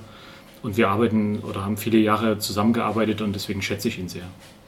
Okay, äh, Thomas, vielen Dank. Das war quasi in Kurzform eine Kurzvorstellung. Solange es bei Uwe Dern letztes Mal gewesen ist, so kurz war es bei dir dieses Mal. Das ist auch völlig Ich okay glaube, so. Uwe hat zwölf Minuten gebraucht. Genau, aber es ist alles, alles okay. Gäste sind ja auch einfach unterschiedlich. Eine Standardfrage haben wir zum Einstieg trotzdem immer noch. Du kennst das sicherlich. Hörst du eigentlich andere Fußball-Podcasts oder überhaupt Podcasts oder hast du mit diesem Genre überhaupt nichts zu tun? Ich höre tatsächlich Podcasts ganz gern. Äh, Fußball-Podcasts eigentlich nur den von euch, von Blau-Gold-Weiß. Ähm, aber ich höre aus dem Spiegel gern mal Podcasts, äh, auch aus dem MDR, aus der Mediathek manchmal. Äh, hilft mir manchmal, um ehrlich zu sein, wenn ich nicht gut schlafen kann, äh, höre ich einen Podcast und dann kann ich gut einschlafen. Schläfst du bei unserem Podcast gut ein? Eure höre ich jetzt tatsächlich nicht zum Einschlafen, da nehme ich dann eher andere, Okay. weil eure interessieren mich tatsächlich sehr und deswegen versuche ich die auch von Anfang bis Ende Ja, durchzuhalten. das ist ein sehr schönes, äh, Ja, großes Lob. Dankeschön vielen Dank für die. Blumen. Ja. ähm, genau, du bist schon seit etlichen Jahren für unseren FCC aktiv und dennoch, äh, das ist auch überhaupt nicht bös gemeint, aber jetzt nicht unbedingt im Rampenlicht, Ja. also nicht so in der ersten Reihe als wahrnehmbarer Charakter. Ähm, du hast uns jetzt schon gesagt, du kommst auch nicht gebürtig aus Jena. Ähm, du bist also Jena und würdest dich auch so vorstellen oder siehst du dich mittlerweile als Jenenser? Ja, so darf ich mich ja nicht sehen, obwohl ich mich vielleicht so fühle, aber ähm, tatsächlich äh, bin ich Jena und bin, ähm, nachdem ich aus Ronneburg weggegangen bin, über verschiedene Stationen, ich war dann in München, in Erfurt, in Erlangen und irgendwann bin ich wieder in Jena gelandet, äh, das war 1995 und bin dann hier quasi heimisch geworden. Äh, liegt auch daran, dass ich in Bayern dann meine, meine Frau kennengelernt habe, die aus Jena stammte, Jenenserin ist und so sind wir dann hier am Ende verwurzelt. Genau. Ähm, wie bist du damals, äh, also du hast jetzt eben schon gesagt, die äh, große Liebe ist dann der FCC geworden, äh, nach äh, einem Techtelmechtel mit der Wismut aus Gera. ähm, wie bist du damals zum FCC gekommen und äh, gibt es Momente, wo auch deine Zuneigung zum FCC, also zum Beispiel sportliche Phasen oder wie auch immer, besonders auf die Probe gestellt wurde? Also ich bin, glaube ich, äh, Ende der 70er Jahre zum, zum FCC gekommen. Ich habe mich schon immer sehr für Sport interessiert, habe auch immer damals die DDR-Oberliga-Reportagen im Radio gehört. Das werdet ihr gar nicht mehr kennen, da seid ihr viel zu jung für. Ähm, und äh, ja, es war einfach ein, ein Verein, der war in der Nähe, der war damals natürlich auch ein sehr, sehr erfolgreicher Verein. Ähm, und so bin ich am Ende beim FCC gelandet und ähm, auf die Probe gestellt worden ist die Liebe natürlich schon immer mal wieder, weil es gab ja doch sehr, sehr viele Aufs und Abs ähm, in den letzten 30, 40 Jahren, aber äh, die Liebe ist trotzdem nie erloschen. Es war natürlich, als ich in anderen Städten gelebt habe, immer recht schwierig. Äh, von München bist du dann nicht irgendwie zu Spielen gefahren, weil das war einfach zu weit. Also mir jedenfalls zu der Zeit. Äh, ich habe dann eher mal die Grünwalder Straße besucht ähm, beim Auswärtsspiel und habe so die eine Fernbeziehung gepflegt, wenn ich es mal so sagen darf. Äh, aber sobald ich dann wieder in Jena war, wie gesagt Mitte der 90er, ähm, war ich natürlich wieder eng dran und bin dann auch sehr zeitnah äh, Mitglied geworden. Also das muss so 96, 97 gewesen sein. Und was ist ja. deine Mitgliedsnummer? Oh, ich glaube 764 oder sowas. Äh, nagel mich nicht fest, aber okay. irgendwo in der Drehe. Wir werden es auch nicht prüfen, wenn es alles erzählen können. Genau. Ähm, wir haben vorhin, als das Mikrofon noch nicht gelaufen ist, schon ein bisschen über die aktuelle sportliche Situation und über das Heimspiel gegen Lichtenberg 47 gesprochen. Wir haben auch in der ersten Halbzeit relativ lange schon, was heißt lang, aber uns ein bisschen intensiver damit beschäftigt. Ähm, welchen Eindruck hattest du gestern vom, vom Spiel, vom Sportlichen und von der ganzen Situation allgemein? Na, ich glaube, im Moment äh, hat die Mannschaft vielleicht ein Kopfthema. Ne? Äh, ich glaube, dass sie schon können. Aber ich glaube, dass jetzt so nach und nach sich der Druck aufbaut, unbedingt wieder dieses eine Tor schießen zu müssen. Ähm, und äh, ich habe, unser früherer Trainer Heiko Weber hat zu mir mal gesagt, äh, es ist halt die Hälfte des Spiels ist Kopf. Und ich glaube, der Kopf ist im Moment das, was uns im Wege steht. Das ist so mein Gefühl. Ich glaube, dass es die Mannschaft kann. Wir haben natürlich auf der anderen Seite auch junge Spieler. Wir haben äh, einen kompletten oder fast einen kompletten Neuaufbau, wenn ich jetzt mal von der Abwehr absehe. Äh, und da muss man einfach auch die Zeit und die Geduld haben. Wir haben uns auch ein Konzept äh, verschrieben und wir haben auch nicht gesagt, wir wollen dieses Jahr aufsteigen. Natürlich wünscht man sich das und nach dem Start, der ja der beste war seit vielen Saisons, äh, gebe ich zu, habe ich natürlich auch gleich ein bisschen das Träumen mhm. angefangen, mhm. äh, ob wir es dieses Jahr vielleicht schaffen können, dass das ein Spirit entsteht. Aber ja, jetzt haben wir halt einfach mal einen größeren Rückschlag erlitten und ich glaube, da müssen wir einfach jetzt die Geduld mitbringen. Was denkst du, was die Gründe sind, ähm, auch vor der Erstellung oder der, dem Bekenntnis zu diesem Zukunftskonzept, was du jetzt eben schon erwähnt hattest, warum wir uns in der Viertklassigkeit festgefahren haben? Oh, das ist eine relativ schwierige Frage. Ich glaube, das ist auch ziemlich komplex. Ähm, wir haben natürlich ein Thema, was äh, die wirtschaftliche Situation, die wir haben. Wir haben seit vielen Jahren, ähm, sage ich mal, mehr oder weniger von, von du gelebt, ähm, weil uns die Sponsoreneinnahmen teilweise weggebrochen sind. Äh, wir haben natürlich den Anspruch, den wir haben, und da ist jetzt die Historie vielleicht auch ein bisschen eine Last äh, wir haben natürlich immer den Anspruch, vorn mitzuspielen, aufsteigen zu wollen. Das heißt, äh, wir haben hier ein Vollprofitum. Wir haben auch nach meinem Eindruck äh, immer einen sehr großen Stab gehabt zu der Mannschaft, um bestmögliche Bedingungen für die Mannschaft zu bieten. Und das kostet natürlich Geld. Ähm, und wir haben es irgendwie nicht geschafft, ähm, diese, diese Investition, sage ich jetzt mal, dann in sportlichen Erfolg dauerhaft umzumünzen. Äh, wie gesagt, da spielen mehrere Dinge eine Rolle. Vielleicht diese Konstellation, die wir haben, äh, dass sich vielleicht auch Sponsoren dann ein Stück weit zurückgezogen haben, weil sie gesagt haben, wird schon äh, der Herr Duchatelet bezahlen, wenn es nicht reicht. und wir haben natürlich auch an der einen oder anderen Stelle sicherlich mal auch ein paar, ja, ich sag mal, Unstimmigkeiten auch in der, in der Struktur unseres Vereins, im, auch im Verhältnis zur Spielbetriebs GmbH gesehen. Ähm, aber ich glaube, man kann das nicht an einer einzelnen Sache äh, festmachen. Das ist ein komplexes Thema. Du kannst sportlichen Erfolg halt nicht garantieren und nicht kaufen. Und ich glaube, bei uns fehlte, wenn man es mal vielleicht zusammenfasst, irgendwo die Kontinuität in den letzten Jahren, auch auf, auf Trainerebene zum Beispiel im sportlichen Bereich. Was würdest du jetzt jemandem entgegnen, der dir nach dem gestrigen Spiel sagt, wir müssen sofort den Trainer wechseln, weil sonst entsteht hier kein sportlicher Erfolg mehr in den nächsten Spielen? Äh, dem würde ich entgegnen, ähm, dass weder er noch ich das wirklich einschätzen können, weil am Ende des Tages, glaube ich, kann man das nur erkennen, wenn man ganz nah an der Mannschaft ist und ein Gefühl hat, äh, ob und wie der Trainer die Mannschaft erreicht. Und manchmal sind das einfach Kleinigkeiten, die da fehlen. Wie gesagt, äh, du haust das Ding an Pfosten und nicht ins Tor. Und wenn du es reinhaust, dann ist der Knoten gelöst und es läuft wieder von alleine. Äh, ich, ich vermag das nicht einzuschätzen. Ich finde nur, wir haben schon so viele Trainerwechsel erlebt. Ähm, und es war jetzt nicht so, dass wir da regelmäßig Erfolg damit hatten, dass es von da an nur noch bergauf ging. Also wie gesagt, ich, kann, ich bin nicht nah genug dran, ich kann es nicht einschätzen, wie das Verhältnis von Trainer zu Mannschaft ist. Aber ich glaube, wir müssen einfach lernen, auch an der einen oder anderen Stelle mal ein bisschen mehr Geduld zu haben. Das heißt, äh, du erwartest jetzt vom äh, Ostthüringen-Gipfel auf der Glaserkuppe in Meuselwitz was? ja, ich sag mal, äh, was ich immer erwarten kann und muss, ist, dass sich die Mannschaft reinhaut. Äh, ich glaube, das kann jeder Fan erwarten, weil äh, auch wenn es nicht läuft, musst du wenigstens Einsatz zeigen. Und ähm, das ist halt ein Thema. Ich glaube, am Ende, wenn wir auch mal wieder aufsteigen wollen, du wirst es nur über Mentalität schaffen. Ähm, man sieht das bei Union Berlin, die, die machen ganz viel über Mentalität. Die haben irgendwie eine Truppe zusammen, die, die, da kämpft einer für den anderen.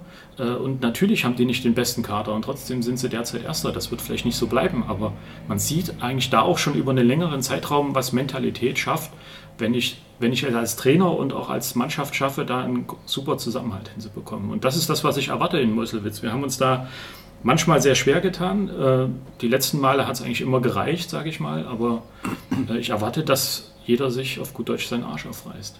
Kurze Nerdfrage zum Abschluss des sportlichen Teils. Weißt du, wie oft du schon in Meuselwitz warst und dort ein Zeissspiel gesehen hast im Stadion? Ähm, tatsächlich vielleicht vier, fünf Mal, okay. würde ich schätzen. Ja.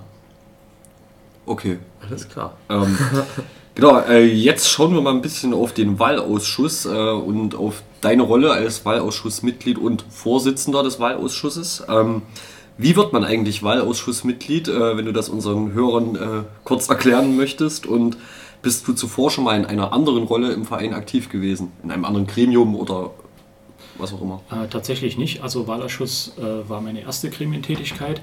Äh, allerdings bin ich dort jetzt auch schon seit, ich glaube, 2008 aktiv, also sozusagen ein Methusalem in diesem Gremium. Wie, wie kommt man dahin? Äh, eigentlich ganz einfach oder auch nicht einfach. Äh, man wird von der Mitgliederversammlung gewählt. Äh, bei mir war es damals so, 2008 äh, war Peter Schreiber Präsident beim FCC. Ähm, ich kannte Peter aus einer anderen ehrenamtlichen Tätigkeit ähm, und er wusste, dass ich für den Verein brenne und hatte das Gefühl, dass dadurch, dass ich eben durch meine Tätigkeit bei der, bei der Bank, wo ich Firmenkunden betreut habe, ich eine relativ große Vernetzung hatte in der Stadt ähm, dass, dass ich da vielleicht geeignet wäre, in dem Wahlausschuss mitzuarbeiten. Deswegen hat er mich angesprochen, ich habe Ja gesagt und die Mitgliederversammlung hat mich gewählt. Kannst du äh, unserer Hörerschaft auch äh, kurz und knapp erklären, was eigentlich genau die Aufgaben des Wahlausschusses sind? Klar, äh, also wenn man es ganz kurz erklären will, äh, ist die Aufgabe, äh, die Kandidaten für die Wahl zum Aufsichtsrat, zum Ehrenrat und noch zum Vorsitzenden der Disziplinarkommission äh, aufzustellen.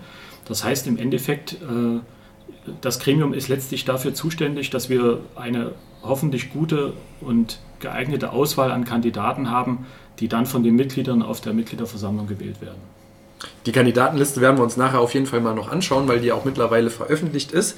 Ähm, lass uns mal noch ganz kurz ein bisschen beim Wahlausschuss und seiner Arbeit bleiben.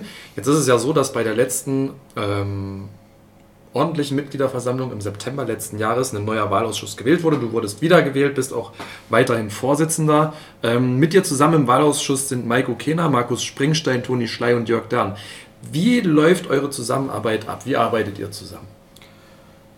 Also wir treffen uns regelmäßig. Das ist natürlich ein Unterschied, ob ich äh, vor einer Wahlperiode äh, stehe, also sprich vor einer Mitgliederversammlung, auf der eine, äh, der Aufsichtsrat gewählt wird, und Jahren, wir werden ja für drei Jahre gewählt, äh, die vielleicht dazwischen sind. Dort ist sicherlich dann in diesen Jahren äh, das äh, Treffen nicht so eng, aber ich sag mal, wenn ich jetzt zurückblicke auf die letzten Monate, haben wir uns sehr häufig getroffen, auch immer geschaut, dass wir möglichst alle da sind. Ähm, davon losgelöst ähm, haben die einzelnen Mitglieder dann auch schon Sondierungsgespräche mit möglichen Kandidaten geführt. Äh, wir haben miteinander telefoniert, wir haben uns abgestimmt. Äh, es ist also ein sehr reger Austausch. Wir haben eine WhatsApp-Gruppe, wo wir uns austauschen, wo wir uns Informationen schicken. Äh, dann geht es natürlich auch darum, mal das eine oder andere Dokument zu fertigen, wie jetzt eben auch die Vorstellung der Kandidaten, wo man dann natürlich sowohl mit den Kandidaten als auch mit den, ähm, mit den Mitgliedern im Wahlausschuss kommuniziert. Der eine bereitet dieses vor, der andere jenes. Also es ist ein sehr, sehr reger und enger Austausch und eine, auch gute Zusammenarbeit. Die von Johannes eben äh, aufgezählten Wahlausschussmitglieder ähm, sind ja, ähm, wie gesagt, auch neue Gesichter dabei für diese Gremientätigkeit und äh, es sind auch zwei Vertreter der aktiven Fanszene aus der äh, Südkurve dort mit vertreten. Welche Reaktion gab es äh, aus deinem persönlichen Umfeld äh, auf dieses doch, sage ich mal, sehr interessant zusammengestellte Gremium-Wahlausschuss? Ähm, und ist es gesamtheitlich betrachtet eine Art Zäsur gewesen? Naja, ich sag mal so, äh, es war, glaube ich, das erste Mal, dass, ähm, dass die Fanszene äh, sich selbst eingebracht hat, in, indem sie eben zwei Kandidaten nominiert hat. Und äh, wenn man ja rückblickend auch nochmal auf die, auf die Mitgliederversammlung schaut, äh, natürlich schon auch durch ihre Mobilisierungskraft auch äh, die Wahl, sag mal, klar mit äh, in eine Richtung gelenkt hat, wie sie halt dann am Ende stattgefunden hat. Äh, es war natürlich, ähm, ja, Zäsur würde ich nicht sagen, weil am Ende des Tages äh, ist ja jeder, der gewählt wird, zunächst mal ein absolut vollwertiges Mitglied und ich hatte auch, äh, nachdem ich Kontakt äh, mit beiden hatte, auch keine Sorge, dass, dass das nicht funktionieren kann. Aber natürlich ist schon so, dass äh, der ein oder andere dann erstmal sagt, ui, jetzt ist die, die Südkurve da mit drin, äh, wo geht das hin, in welche Richtung soll das gehen.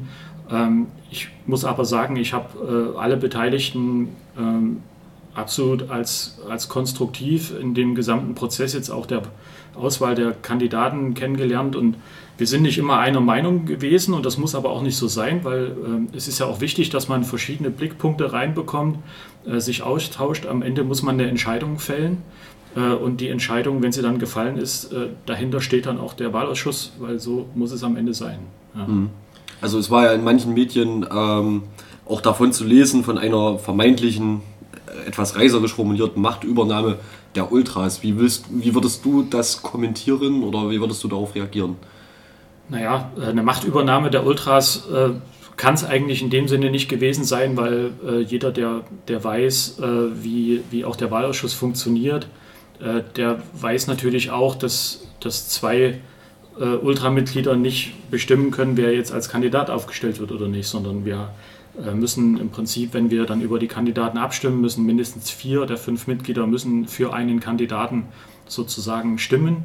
Ansonsten kann er nicht aufgestellt werden und insofern äh, ist das also faktisch nicht möglich, dass es eine Machtübernahme ist. Natürlich, äh, und das ist auch so, äh, kommen natürlich nochmal andere Blickwinkel rein äh, in, die, in die Kandidatenauswahl, andere Sichtweisen, die wir vorher vielleicht so in der Form nicht hatten. Ähm, aber wie gesagt, alles in einem absolut konstruktiven und äh, sehr guten Rahmen. Jetzt ist es ja so, dass du ähm, ja vorhin schon gesagt hast, dass diese Tätigkeit im Wahlausschuss dich jetzt schon auch viele Jahre begleitet.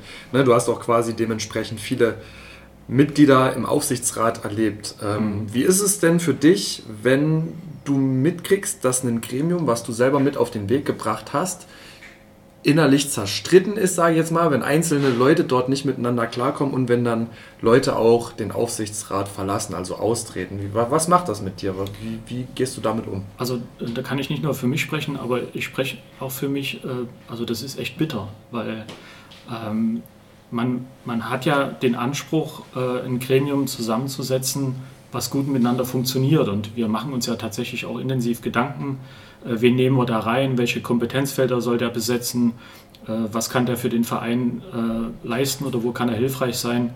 Und natürlich haben wir die große Hoffnung jedes Mal, dass, dass das Gremium dann auch funktioniert. Ne? Im Nachgang ist man dann natürlich wirklich, ja, wie gesagt, auch durchaus hinterfragt man sich selbst, hat man was falsch gemacht, hat man was übersehen. man muss aber natürlich auch fairerweise sagen, äh, wenn wir mit den Kandidaten sprechen, wir sprechen wirklich mit jedem Einzelnen, wir befragen ihn nach seinen Motivationen, was er für Vorstellungen hat, wie er den Blick auf den Verein hat, wie er den Blick auf die Gremien hat. Also wir, wir beschäftigen uns schon intensiv mit den Kandidaten, aber letztlich ist das halt auch nur ein kleines Zeitfenster. Man, man bekommt ein Gefühl, man hat ein Gefühl, man entscheidet auf Basis dieses Gefühls. Aber so wie das vielleicht auch manchmal bei einem Vorstellungsgespräch im Unternehmen ist, äh, auf den ersten Blick ist der Kandidat ganz toll und in der täglichen Arbeit dann halt leider nicht mehr. So kann das eben auch passieren. Und äh, was man halt tatsächlich auch immer nie so genau weiß, ist, ähm, gibt es da im Hintergrund irgendwelche Befindlichkeiten zwischen Personen? Das, das kriegt man in diesem Auswahlprozess so eigentlich nicht mit. Äh, und dann ist es, wie gesagt, einfach bitter, wenn es nicht funktioniert. Wie lang ist denn dieser Zeitraum, in dem ihr euch Gedanken macht und auswählt, wer für den Aufsichtsrat in Frage kommt? Wenn ich jetzt mal zum Beispiel dieses Jahr nehme, äh, wir haben angefangen, uns Gedanken zu machen, ich würde sagen, so im März, April. Äh, wir haben äh, ab dem Monat Mai uns ganz regelmäßig getroffen. Und jetzt sind wir Ende Oktober und die Liste steht. Also das ist dann ungefähr so der Zeitrahmen, in dem man sich da mit dem ganzen Thema beschäftigt. Es ist dann auch so, dass quasi von Monat zu Monat die Arbeit, die du da reinsteckst und rein investierst, zunimmt? Dass du merkst, du hast da mehr zu tun? Ähm, ja, ich sag mal, hinten raus wird es manchmal ein bisschen hektisch. Das kommt auch so ein bisschen darauf an, äh, ob äh, jetzt Kandidaten, die man gern dabei hätte, ob die dann am Ende auch zusagen oder nicht. Das weiß man ja auch nicht. Also es ist ja nicht so, dass immer auch nur äh, alle äh, Hurra schreien und, und, uns in die Arme fallen und sagen, ja, da habe ich sowieso schon drauf gewartet, dass ihr mich fragt. Äh, das wäre natürlich schön, aber ist leider nicht immer so. Äh, wir versuchen aber, da wir den Prozess halt relativ lang im Voraus starten, schon jetzt keine Hektik reinkommen zu lassen, sondern wirklich äh, Schritt für Schritt die Kandidaten abzuarbeiten, äh, die Termine zu machen, mit denen zu sprechen. Und dann haben wir natürlich auch schon ein Gefühl. Wir unterhalten uns natürlich, nachdem die Kandidaten da waren, auch, wie ist dein Eindruck, was hast du da gesehen, wie schätzt du das ein, ähm, sodass man da schon ein relativ gutes Gefühl hat. Wir haben dann einfach eine, eine Liste, wo wir die Kandidaten drauf haben, wo wir dann auch sagen, okay, passt oder passt vielleicht auch nicht, aus welchen Gründen auch immer. Ähm, und dann äh, kommt es irgendwann zu der Entscheidung und die sollte halt dann so rechtzeitig sein, dass wir halt auch noch den Mitgliedern die Chance geben, äh, die Kandidaten mal vor der Mitgliederversammlung kennenzulernen. Jetzt ist es ja so, dass am 12. November, also in knapp zwei Wochen, die Mitgliederversammlung dann ansteht in der Sparkassenarena. Wir haben in der ersten Halbzeit schon äh, ein bisschen über die Inhalte gesprochen, auch über die Wahlen zum Aufsichtsrat und ähm, in Bezug auf die Satzung. Welche persönlichen Erwartungen hast du an den 12. November? Ähm, was sind vielleicht auch deine Wünsche? Naja, mir, also für mich ist natürlich ein großer Wunsch, ähm, dass, dass die Kandidaten, die wir jetzt gefunden haben, die wir aufgestellt haben, dass die auch das Vertrauen der Mitglieder finden. Denn wir haben uns das ja nicht leicht gemacht und haben uns Gedanken gemacht, warum wir den einen und die andere mit dabei haben wollen. Äh, und deswegen ist das natürlich erstmal ein, ein großer Wunsch. Dann haben wir natürlich äh, das ganze Thema Satzungsänderung, ähm, wo ich selbst gespannt bin, wie, äh, wie das diskutiert wird. Es sind ja doch ein paar auch größere Veränderungen mit dabei. Äh, auch gerade was das Thema Gremienarbeit betrifft. Ich habe es mir jetzt auch die Tage mal durchgelesen, als es veröffentlicht worden ist. Ähm, also da gibt es ja durchaus Sachen, die durchaus auch kontrovers diskutiert werden könnten. Da bin ich mal gespannt. Äh, ich habe schon viele Mitgliederversammlungen oder auf vielen gedacht, oh, heute wird es bestimmt viele, viele Diskussionen geben und am Ende ist genau gar nichts passiert. Mhm. Ähm, also das finde ich dann manchmal auch schade, weil äh, man trifft sich einmal im Jahr. Es geht durchaus auch um relevante Themen. Ähm, und wenn man so im Vorfeld immer mal äh, so im Umfeld hört und liest, was so die Leute alle bewegt, da wird auch manchmal viel geschimpft, aber wenn es dann soweit ist, irgendwie traut sich dann auch keiner mal eine Frage zu stellen. Und das finde ich, wie gesagt, schade. Es muss ja nicht wie beim FC Bayern sein, ähm, dass man sich dann halb die Köpfe einschlägt. Ähm, aber ja, ich sag mal, das ist ja auch ein Teil des Vereinslebens, dass ein Mitglied auch mal eine Frage stellt äh, über Dinge, die einen interessieren äh, oder die er vielleicht auch nicht versteht. Ne? Mhm. Da hat man die Chance, mal das Gremium direkt zu befragen. Als ähm, Wahlausschussvorsitzender hast du ja auch, wir mal, die persönliche Aufgabe noch sozusagen, die Wahlen dann ja nicht nur vorzubereiten, sondern auch, äh, sag ich mal, sicher ablaufen zu lassen ja. und auch gültig äh, zum Abschluss zu bringen. Äh, bist du bei sowas nach der langen Zeit, die du das schon machst, auch aufgeregt? Oder ist das für dich reine Routine? Naja, reine Routine würde ich nicht sagen. Natürlich hat man immer, äh, möchte man, dass man, dass es gut verläuft, dass nichts schief geht. Ähm, aber ich sag mal, es ist auch nicht so, dass ich da jetzt nicht schlafen kann oder so. Also das ist schon eine gewisse Routine ist da natürlich mittlerweile schon da. Ja, aber ich sag mal, äh, es sind halt manchmal auch Dinge, ähm, wo man dann auch manchmal gucken muss.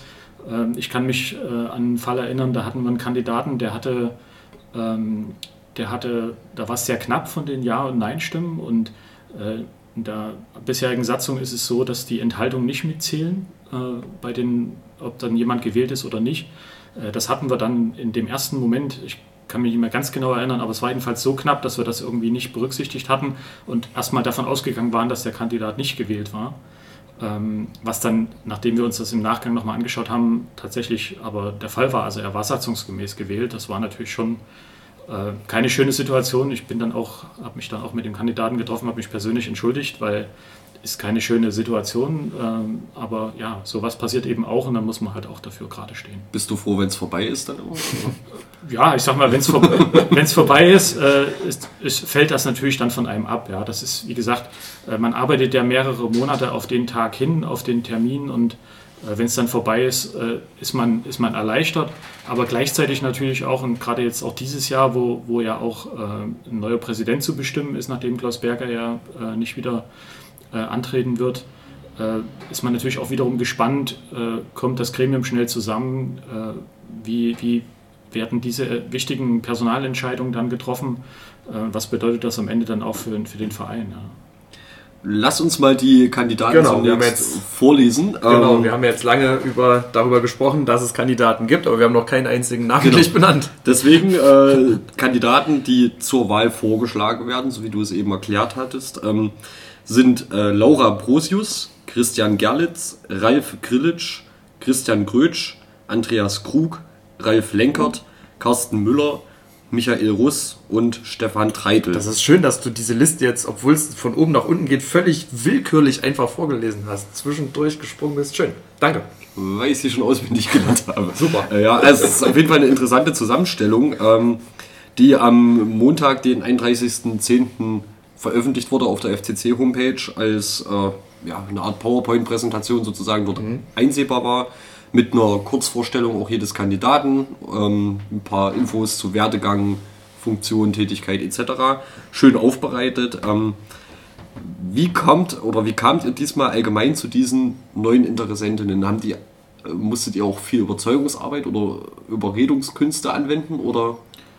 Ja, ich sag mal, äh, es geht ja, es geht ja zunächst mal los, dass man schaut, okay, ähm, wer, wer ist denn auch aus dem alten Gremium bereit weiterzuarbeiten, ist der eine Punkt. Das heißt natürlich auch nicht automatisch, dass die Person dann auch trotzdem wieder aufgestellt wird. Wir versuchen da auch wiederum äh, uns Feedbacks zu holen aus dem Präsidium, aus dem Aufsichtsrat selbst, äh, aus der Geschäftsführung ähm, und dann einfach mal zu gucken, äh, wie passt das. Äh, der eine oder andere hat dann vielleicht auch Themen gesundheitlicher Natur oder, oder arbeitsseitlicher Natur, wo er dann sagt, es passt einfach nicht mehr in mein äh, in meinen Zeitfonds oder in, in, meinen Lebensabschnitt hinein. Äh, das muss man dann auch akzeptieren.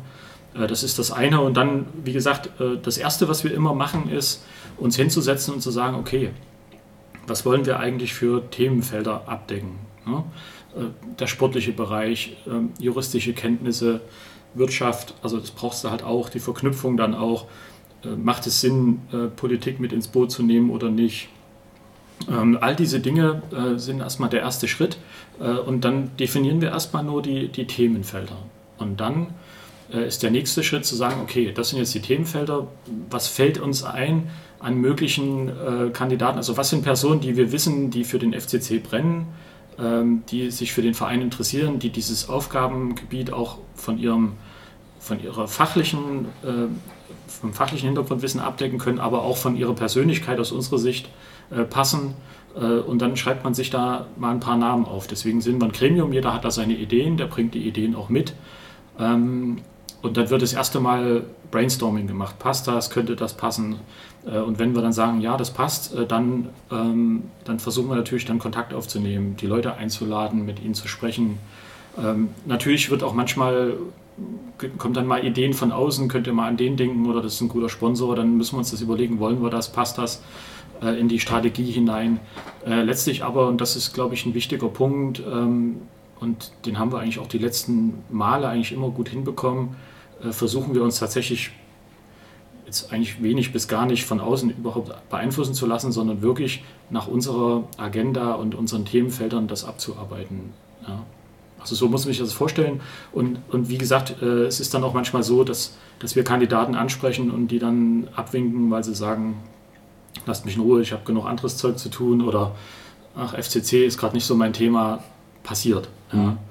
Ähm, magst du in unserer Hörerschaft auch erklären von diesen neuen Vorschlägen, wie viele müssen denn mindestens gewählt werden, um einen, sag ich mal, satzungskonformen Aufsichtsrat aufgestellt zu haben? Ja, also die Satzung sagt, dass der, dass der Aufsichtsrat zwischen fünf und neun Mitglieder haben darf. Das heißt jetzt in unserem konkreten Fall, wir haben neun Kandidaten aufgestellt. Äh, das heißt, die sind alle wählbar. Ne? Also wenn die alle eine einfache Mehrheit bekommen, dann sind sie alle neun in dem Gremium gewählt. Es ist also nicht so, dass da jetzt einer oder zwei hinten runterfallen, weil wir nur sieben haben dürften, wir dürfen neun haben und insofern sind alle wählbar. Heißt natürlich jetzt nicht zwangsläufig, wenn einer nicht gewählt wird, dann ist er halt nicht gewählt. Äh, dann sind es halt nur acht oder sieben, aber grundsätzlich sind alle neun wählbar. Was ist aus deiner persönlichen Wahrnehmung heraus die sinnvollste äh, Anzahl Aufsichtsratmitglieder? Und spielt dieses, äh, was man immer mal hört, gerade gegen ungerade Zahl, äh, Anzahl, ungerade wäre besser, spielt das eine Rolle? Ähm, ich sag mal, das ist auch ein Thema, was wir durchaus länger diskutiert haben, auch dieses Mal wieder. Äh, wir haben ja das letzte Mal gesehen, da waren wir neun Mitglieder, ähm, es hat nicht funktioniert, es sind dann, sind dann drei ausgeschieden, sodass am Ende noch sechs übrig waren. Die haben zu sechs dann eben gearbeitet und das hat auch funktioniert. Also gerade ungerade, klar sagt man grundsätzlich ist ungerade besser, weil dann ist automatisch eine Mehrheit da. Äh, nur ich sage auf der anderen Seite, wenn sie gerade, wenn es eine gerade Anzahl ist, dann müssen sie sich halt einigen. Sind alles erwachsene Menschen, äh, dann müssen sie einen Konsens finden, der eine Mehrheit bekommt. Also deswegen würde ich es jetzt nicht zwingend daran festmachen. Ähm, aber ich sage mal, ich bin der Meinung, also fünf ist auf jeden Fall zu wenig, wenn man startet, weil es kann ja auch aus gesundheitlichen oder sonstigen Gründen mal jemand in Anführungszeichen abhanden kommen. Dann wäre es natürlich dumm, äh, weil dann ist sofort der Aufsichtsrat nicht mehr handlungsfähig und man müsste eine Nachwahl organisieren. Äh, deswegen ist das Minimum aus meiner Sicht äh, sieben, weil dann hat man eben, wie gesagt, da auch ein bisschen Puffer und auch ausreichend, das sind wir wieder bei dem Thema Kompetenzfelder, ausreichend Kompetenzen drin, die dann, die dann hoffentlich für den Verein auch arbeiten. Wir haben uns jetzt dieses Mal für neun entschieden. Es war, wie gesagt, durchaus auch, das war nicht klar von Anfang an, äh, aber am Ende ist es halt jetzt so geworden. Ja. Wenn man sich mal ähm, ein bisschen provokanter damit auseinandersetzt, was passiert oder was die Arbeit eines Wahlausschusses ist, dann könnte man ja sagen, es ist doch gar nicht so demokratisch, wenn der FC Karl Zeiss Jena, also der Wahlausschuss des FC Karl Zeiss Jena, den Mitgliedern vorgibt, wen sie wählen dürfen und wen nicht und dass man nicht selber noch Kandidaten aufstellen kann. Was entgegnest du? Das könnte man so sehen, aber ich sag mal, der, der Wahlausschuss wiederum ist ja demokratisch von den Mitgliedern gewählt. Äh, und das ist einfach eine Frage, wenn, äh, wenn das die Satzung so vorsieht, dann ist das der Weg. Wenn, wenn man das anders haben möchte, dann müsste man halt einfach grundsätzlich die Satzung ändern. Aber äh, wir sind halt, wir sind ja auch legitimiert, indem wir von der Mitgliederversammlung gewählt sind. Und insofern haben wir eine Aufgabe bekommen. Und die nehmen wir auch durchaus sehr ernst. Also das ist jetzt nicht einfach so, sondern das, da steckt wirklich viel Zeit und Herzblut drin. Und wir, wir wollen wirklich auch für den Verein einen guten Aufsichtsrat, weil niemandem ist geholfen, wenn Gremien nicht funktionieren, äh, dann äh, das führt meistens nur dazu, dass es einfach zu Konflikten kommt, zu Problemen kommt und am Ende äh, alles darunter leidet, der sportliche Erfolg, die Vereinsstruktur oder auch das Vereinsleben und das will ja niemand. Also insofern, ja. Du hast gerade die ähm, Schwierigkeiten angesprochen in Bezug auf Vereinsstrukturen. Wo siehst denn du gerade die größten Schwachstellen in der Gesamtstruktur FC Karl Zeiss Jena, was das angeht? Naja, ich sag mal so, äh, mein Gefühl, da bin ich auch nicht so nah dran am Tagesgeschäft natürlich, aber ich sehe natürlich äh, auch über, über bekannte Freunde, die auch im Nachwuchs äh, Kinderspielen haben, ich sehe schon, dass, dass da einfach auch ein bisschen die Strukturen sagen wir es mal vorsichtig, verbesserungswürdig sind, einfach an, auch an, an Leuten, die sich um Themen kümmern. Äh, wir haben äh, den Geschäftsstellen leider immer mal wieder gehabt, dann haben wir ihn wieder verloren. Äh, da ist auch keine Kontinuität da gewesen. Man muss natürlich sagen, ein Präsidium ist zwar an sich für das Operative tätig oder, oder verantwortlich, aber auch das ist natürlich ein Ehrenamt. Wir brauchen schon auch ein paar hauptamtliche Leute, die sich einfach mal um ganz konkrete Themen kümmern. Ähm, und äh, da haben wir, glaube ich, im Moment zu wenig. Und da fehlt vielleicht aus meinem Gefühl heraus auch ein bisschen die Struktur. Da müssen wir ran an das Thema. Äh, das lag sicherlich auch, denke ich, daran, dass es äh, auch im Präsidium da Unstimmigkeiten gab in der letzten Legislatur, dass, dass eben sich da auch nicht alle einig waren und dann, dann ist es halt einfach schwierig, da eine kontinuierliche Arbeit über einen längeren Zeitraum sicherzustellen. Und das war aus meiner Sicht schon ein Thema der letzten drei Jahre auch. Ja, ich habe nochmal äh, überlegt, ob wir vielleicht doch die andere Frage mal noch anbringen. Und zwar Thema Vereinssatzung. Es gibt ja verschiedene Typen von Satzungen, wie so eine Satzung aufgebaut sein kann. Und äh, ein Gegenentwurf zu der Variante vom FCC wäre zum Beispiel äh, die Variante mit einer Direktwahl, demokratischen Direktwahl eines Präsidenten, zum Beispiel bei Hertha BSC ist das der Fall. Ähm, ist das aus deiner Sicht äh, eine angenehmere oder eine weniger angenehme Variante, dieses Vergleichsbeispiel? Ob angenehmer oder weniger angenehm, mag ich vielleicht jetzt im Moment gar nicht sagen. Ähm, am, Ende, am Ende ist es so, ähm, dass wir im Moment ja die Situation haben, dass wir nur den Aufsichtsrat bestimmen und nicht den Präsidenten. Äh, aber es ist natürlich auch wichtig, dass, äh, dass ein Aufsichtsrat mit einem Präsidenten vernünftig zusammenarbeitet. Und insofern finde ich den Ansatz jetzt, dass ein Aufsichtsrat den Präsidenten wählt oder bestimmt, auch nicht so schlecht. Ne? Weil es kann ja sonst auch passieren, wenn jetzt die Mitgliederversammlung einen Präsidenten wählt und der funktioniert überhaupt gar nicht mit dem Aufsichtsrat, äh, dass auch das zu permanenten Problemen im Verein führt. Also ich weiß nicht, ob es da wirklich die goldene, die goldene Mitte gibt. Ich weiß auch nicht, wie, bei wie vielen Vereinen jetzt die Direktwahl äh, tatsächlich in der Satzung steht und bei wie vielen das ähnlich ist wie bei uns hier beim FCC. Ähm, also ich glaube, es hat beides was für sich. Auch, auch eine Direktwahl hat durchaus was für sich, klar. Ähm, aber wie gesagt, wichtig ist, dass Gremien miteinander funktionieren und da halte ich unseren Ansatz gar nicht für so schlecht, dass der Aufsichtsrat am Ende einen Präsidenten äh, wählt äh, damit da erstmal die Basis geschaffen ist für eine Zusammenarbeit. Ja. Okay, wir hatten jetzt mehrfach das, äh, mehrfach ist gut, ganz oft das Stichwort Wahlen.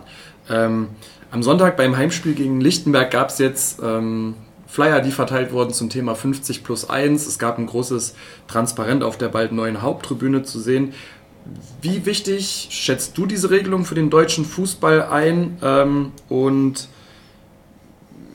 Denkst du, dass es passieren könnte, dass die in absehbarer Zeit kippt? Also, dass man sagt, 50 plus 1 gibt es nicht mehr und Investoren können ähm, die Mehrheit der stimmberechtigten Anteile halten. Was denkst du? Also ich finde den Ansatz zunächst mal richtig, ähm, die 50 plus 1 noch aufrecht zu erhalten, weil, äh, wie gesagt, es geht halt auch viel um Identität ähm, der jeweiligen Vereine und ich meine, die Diskussion kennen wir ja alle, äh, ob es jetzt RB ist oder Hoffenheim oder wie auch immer.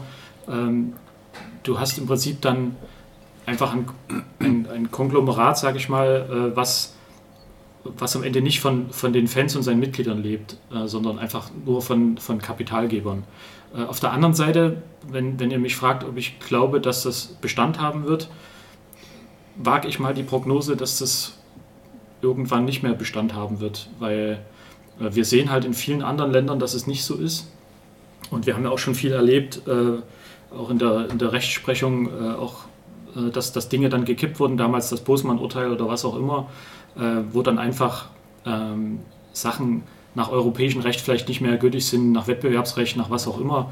Bin ich jetzt kein Spezialist drin, aber ich könnte mir vorstellen, dass wenn das irgendwann mal einer richtig ernst meint und dagegen klagt, es äh, war ja schon beim Herrn Kind aus Hannover mal der Fall und ich glaube, der Ismail wollte das auch mal in, äh, bei 60 am Ende durchgezogen, glaube ich, haben sie es aber nicht so ganz. Ich habe es jetzt nicht genau verfolgt, aber, aber ich könnte mir vorstellen, dass es irgendwann kippt. Ganz kurz zur Erklärung in wenigen Sätzen. Du hast das Busmann-Urteil angesprochen. Was hatte es damit auf sich? Äh, da ging es einfach um das Thema, äh, darf ein Spieler äh, wechseln äh, vom Verein A nach B und äh, ist dafür eine Transferentschädigung notwendig? Und ich glaube damals vielleicht könnt ihr mich nochmal korrigieren, aber damals war es dann halt so, äh, dass ein Spieler ähm, nicht so einfach wechseln konnte und nach dem Bosman-Urteil war es halt möglich, äh, gegen eine Zahlung einer Transferentschädigung, auch während des Vertrags, äh, der Vertragslaufzeit. Okay, da, was, das sind da natürlich auch riesige Ablösesummen dann jetzt irgendwann mal entstanden, wo es einem ja auch schwindlig wird an der einen oder anderen Stelle. Okay, super. Ähm Dankeschön. Jetzt muss ich kurz im Skript mich ein bisschen orientieren, Harry. Wenn du eine Zwischenfrage hast, stell sie gerne. Ich helfe dir gerne. Ansonsten. Ähm, wir würden gerne mal noch die ja. letzten Augenblicke äh, oder die letzten Minuten unseres Gesprächs nutzen, um nochmal auf das Zukunftskonzept, was du selber auch schon erwähnt hast, äh, zu blicken. Ähm, ganz einfache Frage, ist es aus deiner Sicht äh, eine Selbsteinschränkung des Clubs, die er da sich selber auferlegt hat, oder ist es eine Chance? Vielleicht ist es sogar beides. Ähm, äh, also ich sage, es ist auf jeden Fall eine Chance, weil ähm, ich denke, es ist jedem klar gewesen, der sich ein bisschen intensiver mit dem Verein auseinandersetzt, dass wir, äh, dass wir so, wie wir die letzten Jahre gearbeitet haben, halt einfach auf Dauer nicht überleben können. Ähm, damals war ja auch, als, wir das, als das entwickelt wurde, war ja auch äh, noch nicht die, die Gruppe um Lars Eberlein eingestiegen. Wir hatten einen Gesellschafter mit Roland Duchatelet, der aus meiner Sicht also ich, also ich wusste nicht, wo seine Perspektive ist, jetzt äh, außer jedes Jahr zwei Millionen Euro zu überweisen. Äh, aber selbst, äh, da ist ja auch kein, kein junger Mann mehr. Äh, wenn das irgendwann mal zu Ende wäre, äh, was ich ihm natürlich jetzt persönlich nicht wünsche, aber was ja jederzeit passieren könnte, habe ich mich immer gefragt, was passiert dann? Ne? Äh, was passiert dann? Dann überweist niemand mehr die zwei Millionen und dann stehen wir vielleicht ganz schnell vor einem riesigen Scherbenhaufen. Insofern äh, zu überlegen, wie kann ich dieses Problem, dieses grundsätzliche Problem lösen, das ist sicherlich nicht ganz so einfach. Äh, ich verstehe da schon auch äh, einen, einen Chris Förster. Ich habe ich hab einfach hier, wir haben einfach von der Sponsorenbasis sind wir nicht so richtig gut unterwegs. Äh, aber das sind wir wieder bei den Ansprüchen, die wir als Club haben und der Historie und dem, was wir glauben, tun zu müssen. Ähm, ja, wie gesagt, äh, ich glaube, dass. Ähm, jetzt habe ich gerade den Faden verloren, sorry. Ähm, die, ja, wie, wie, wie geht man denn den Faden jetzt wieder? Ja. Ich würde jetzt einfach mal, ähm, also du hast das mit, äh, sag ich mal, mit der Sponsorenlandschaft, die nicht äh, ausreichend. Und wie ist groß die was kann eine Lösung für dieses Problem Ja. sein, für den Fall? Achso, Zukunftskonzept, sorry. Genau, ja, ja, ich, sorry, ja. ich war jetzt echt komplett Alles daneben. gut. Alles gut. ähm, also, also wie gesagt, ich glaube, es ist eine Chance, weil wir müssen uns äh, dem Thema stellen. Äh, und dazu gehört natürlich auch, dass wir, äh, dass wir realistische Dinge tun. Ne? Äh, es ist natürlich auch auf der anderen Seite eine Selbstbeschränkung. Äh, ich muss sagen, ich war zum Beispiel ziemlich kritisch, ähm, als ich den, den Absatz das erste Mal gelesen habe mit den, mit den möglichen Transfers. Ne? Weil ich natürlich für mich gesagt habe, okay, ist es denn realistisch, schaffen wir das wirklich, aus unserem eigenen Nachwuchs jede Saison fünf, sechs Spieler ranzuführen, die tatsächlich in der Lage sind, Regionalliganiveau zu spielen. Denn auch da muss man realistisch sein, äh, richtig gute Nachwuchsspieler spielen nicht mehr an den A-Junioren in Jena, die sind vorher schon wegtransferiert worden. Das heißt, äh, wir haben da sicherlich eine Truppe ähm, und, und also schaffen wir das wirklich von uns selbst sozusagen uns zu erneuern und dann nur mit ganz wenigen externen Transfers zurechtzukommen. Da war ich durchaus ein bisschen kritisch, weil die vergangenen Jahre ja zumindest jetzt nicht gezeigt haben, dass wir im Überfluss äh, immer Talente hochgezogen haben. Jetzt kann man natürlich auch sagen, okay, die hatten keine Chance, weil sie wurden von, von extern sozusagen, wurden ihnen Spieler vor die Nase gesetzt. Ähm, und man sieht ja auch, dass durchaus Spieler, die bei uns die Chance nicht bekommen haben, wenn ich gerade an den äh, Fufak aus Lok, Mhm. von Lok denke oder an äh, Piplica. Piplica, ähm, dass die es in einer anderen Mannschaft auch auf dem Niveau durchaus schaffen, zum Stammspieler zu werden und gute Leistung zu bringen. Also ja, wie gesagt, hinterher ist man immer schlauer. Ich sehe es als Chance, aber auch ein Stück weit als Selbstbeschränkung. Aber ich glaube, es ist, um das große Wort zu bemühen, alternativlos gewesen. Alles klar. Ähm, lass uns mal ganz kurz abschließend noch ähm, einen Blick auf ähm, ein gerade sehr aktuelles Thema werfen in Bezug auf den NOFV und die Ablehnung des NOFV erstmal mündlich nicht unbedingt sich dafür einsetzen zu wollen, einen außerordentlichen DFB-Bundestag einzuberufen.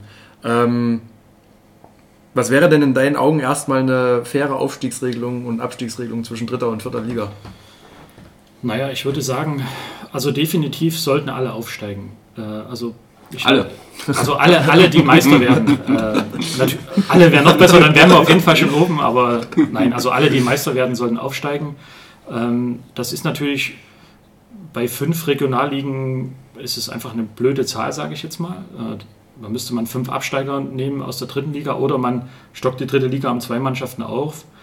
Auch das wäre jetzt für mich nicht völlig abwegig, weil wenn man jetzt nach England schaut, die spielen alle mit 22 Mannschaften, äh, teilweise mit mehr. Also warum nicht? Ja, die haben keine Länderspielpause in der, in der äh, dritten Liga. Äh, die können eigentlich durchspielen, die können halt ab und zu mal eine englische Woche machen. Also sowas sollte drin sein. Äh, ich muss bloß ehrlich sagen, ich habe einmal zu Corona-Zeiten äh, so einen äh, DFB-Verbandstag online verfolgt und habe mir das mal angehört. Da ging es auch übrigens um Aufstiegsregelung. Das war das, wo die letzte Änderung beschlossen wurde. Das war für mich ernüchternd. Also, weil da sagt keiner was. Äh, Das ist gefühlt alles schon vorher klar. Äh, Wir haben natürlich auch den Nachteil als, als Ostverbände, dass wir kaum Stimmrechte haben. Das sind wir einfach, äh, also wir können selber nichts bewegen. Wir brauchen also Verbündete und ich habe das nicht das Gefühl, dass wir die Verbündete, Verbündeten irgendwie ei- einfach und schnell gewinnen können. Also gut, ich meine, es ist zum Glück ein Herr Koch nicht mehr da, äh, den ich für desaströs hielt, aber es ist sicherlich nicht einfach, aber ich sag mal, ich finde, der NOFV hat zumindest die Pflicht und Schuldigkeit, für die Vereine hier zu kämpfen. Ob es am Ende erfolgreich ist, okay, das ist sicherlich nicht einfach und auch nicht klar. Aber ich finde, einfach das so wegbügeln ist auch nicht der Weg. Woran könnte das gelegen haben, deiner Meinung nach, dass das einfach so weggebügelt wurde? Das ist eine schwere Frage. Also ich meine, entweder, entweder meint man, dass es aussichtslos ist äh, und dann will man sich gar nicht erst damit befassen, weil man der Meinung ist, man kriegt nicht die Stimmen zusammen. Oder, keine Ahnung, stecken alle unter einer Decke. okay. Lass uns mal noch ein ganz anderes, äh, auch aktuelles Thema, auch wenn wir jetzt Ja. schon in der Nachspielzeit. Ja, äh, du wirfst mir sonst immer vor, ich rede zu lang und zu viel und äh, zu nachspielzeitmäßig. Aber bitte, Ähm, the stage is yours. wir kommen nicht drum rum, äh, dich ganz kurz darauf anzus äh, anzusprechen, weil wir auch Ende der ersten Halbzeit selber schon drüber geredet haben und das ist das Thema der Fußball-WM in Katar. Ähm, wie ist deine Haltung dazu? Äh, wie, wie bewertest du die, ähm, die Berichterstattung und auch die Kritikbewegung? Also ich finde erstmal vom Grundsatz her, äh, eine WM dorthin zu vergeben, ist so ziemlich die idiotischste Entscheidung, die man überhaupt treffen konnte, weil äh, auf so wenigen Quadratkilometern da, keine Ahnung, sieben Stadien zu bauen, äh, das Ganze zu klimatisieren, gerade auch in der heutigen Situation, wo wir alle über Energie sprechen, gut, äh, die Kataris haben sicherlich genug, aber ähm, also das ist einfach mal Irrsinn. Äh, Das Ganze noch dazu vor Weihnachten, wo irgendwie gefühlt auch keiner so richtig Bock auf Fußball hat. Also jedenfalls nicht auf eine WM. Ja. Äh, Also ich finde es einfach immer cool, draußen zu sitzen, mit Freunden irgendwie mal ein Bier zu trinken und ein Spiel anzuschauen. Und das machst du irgendwie nicht im Dezember bei minus 5 Grad. Äh, Also ich finde die ganze WM äh, schon irgendwie sehr seltsam. Äh, Ich würde jetzt nicht behaupten wollen, dass ich sie jetzt so boykottiere, dass ich mir kein Spiel anschaue, aber es ist jetzt nicht so, dass es da eine große Begeisterung weckt. Und wie gesagt, ich, ich finde es grundsätzlich äh, für falsch, dahin zu gehen. Ähm, Die Spieler können nichts dafür, dass die dahin gehen, verstehe ich auch, weil ich meine, die haben vielleicht einmal in ihrem Leben eine Chance, eine WM zu spielen und die können nicht die politischen Entscheidungen treffen. Ähm, Aber ich halte es auch vollkommen in Ordnung, äh, da durchaus seinen Protest gegen diese Thematik äh, zu äußern. Ähm, abschließende Frage dazu, was wäre denn aus deiner Sicht ein ansprechender Umgang des FC Zeiss Jena e.V. mit der WM 2022? Wow, das ist eine gute Frage. Ähm, Das war auch nicht geplant. Ich, ja. Nee, Also- das war nicht geplant. Also ich sag mal so, äh, ich glaube, der, der Verein als solches, äh, ich weiß nicht, ob er bei den letzten Weltmeisterschaften äh, Dinge großartig thematisiert hat. Ähm, ich, ich würde jetzt als Ver- Verein sicherlich nicht irgendwelche Events anbieten. Äh, das würde ich nicht machen. Am Ende ist es die Entscheidung von jedem Fan für sich selbst, äh, wie er dem Ganzen nachgeht, ob er es tut, wie er es tut. Ähm, ich würde mich da, sage ich mal, als Verein, denke ich mal, zurückhalten, was, was, was jetzt Berichterstattung betrifft. Ähm, ob man da jetzt ein Anführungszeichen oder, oder ob man da jetzt ein Zeichen setzen sollte dafür oder dagegen, ich denke, das ist eine Sache, die im Zweifel die Fans für sich entscheiden, das zu tun. Äh, der EV selber, ähm, ich glaube, ich glaube, das ist schwierig.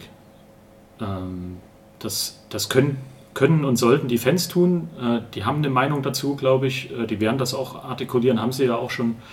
Ähm, das ist vollkommen okay. Äh, ich glaube, der Verein selber wenn, sollte einfach das Thema nicht in den Vordergrund stellen. Das ist mein Gefühl. Und sollte es, sollte es der persönlichen Entscheidung der Leute überlassen. Okay. okay. Wir haben unsere Spielzeit etwas überzogen. Ja, ähm, Zukünftig müssen wir, glaube ich, ins Elfmeterschießen gehen. wenn Das lag einfach auch daran, dass es ein, ich denke, Sprech für uns beide sehr, sehr Ja, angenehmes unbedingt. Gespräch mit einem ja, sehr eloquenten Gast war. Ähm, da habe ich wirklich äh, sehr genossen, äh, die vergangenen 45 Minuten. Ich denke, du hast auch der Hörerschaft einige Einblicke in deine Gremientätigkeit oder die, dieses Gremiums, dem du angehörst, äh, gegeben. Und äh, ja, ich denke, wir sind alle gespannt auf die MV, wollen unseren Aufruf natürlich erneuern, dass äh, jedes Mitglied diese Möglichkeit zur Mitbestimmung wahrnehmen sollte und an diesem Tag auch präsent Absolut. sein sollte. Ja. Ähm, Johannes, du darfst äh, dem Thomas gerne noch ein kleines Geschenk äh, Ja, überreichen. nämlich unseren Podcast-Schall. Bitteschön. Vielen Dank. Das Der ist für dich. Ja. Und dann Klasse. darfst du, natürlich weißt du das ja auch, dass du jetzt noch auf zwei Schals unterschreiben darfst. Genau, und diese Schals werden ähm, dann einmal, ein Exemplar wird verlost unter allen, die uns Halbzeitfragen stellen, die wir von Genau. Menschen aus dem FCC-Kosmos beantworten lassen. Und der andere Schal wird ja, zum Ende der Podcast-Saison und der Fußballsaison versteigert äh, zugunsten des Projektes Südkurve für die Zukunft und kommt damit, damit der Nachwuchsförderung des FCC zugute. Genau. Sehr schön, Harry. Das hast du super schön zusammenfassend gesagt. Schal Nummer 1 ist unterschrieben. Vielen Dank. Schal Nummer 2 liegt jetzt zur Unterschrift bereit.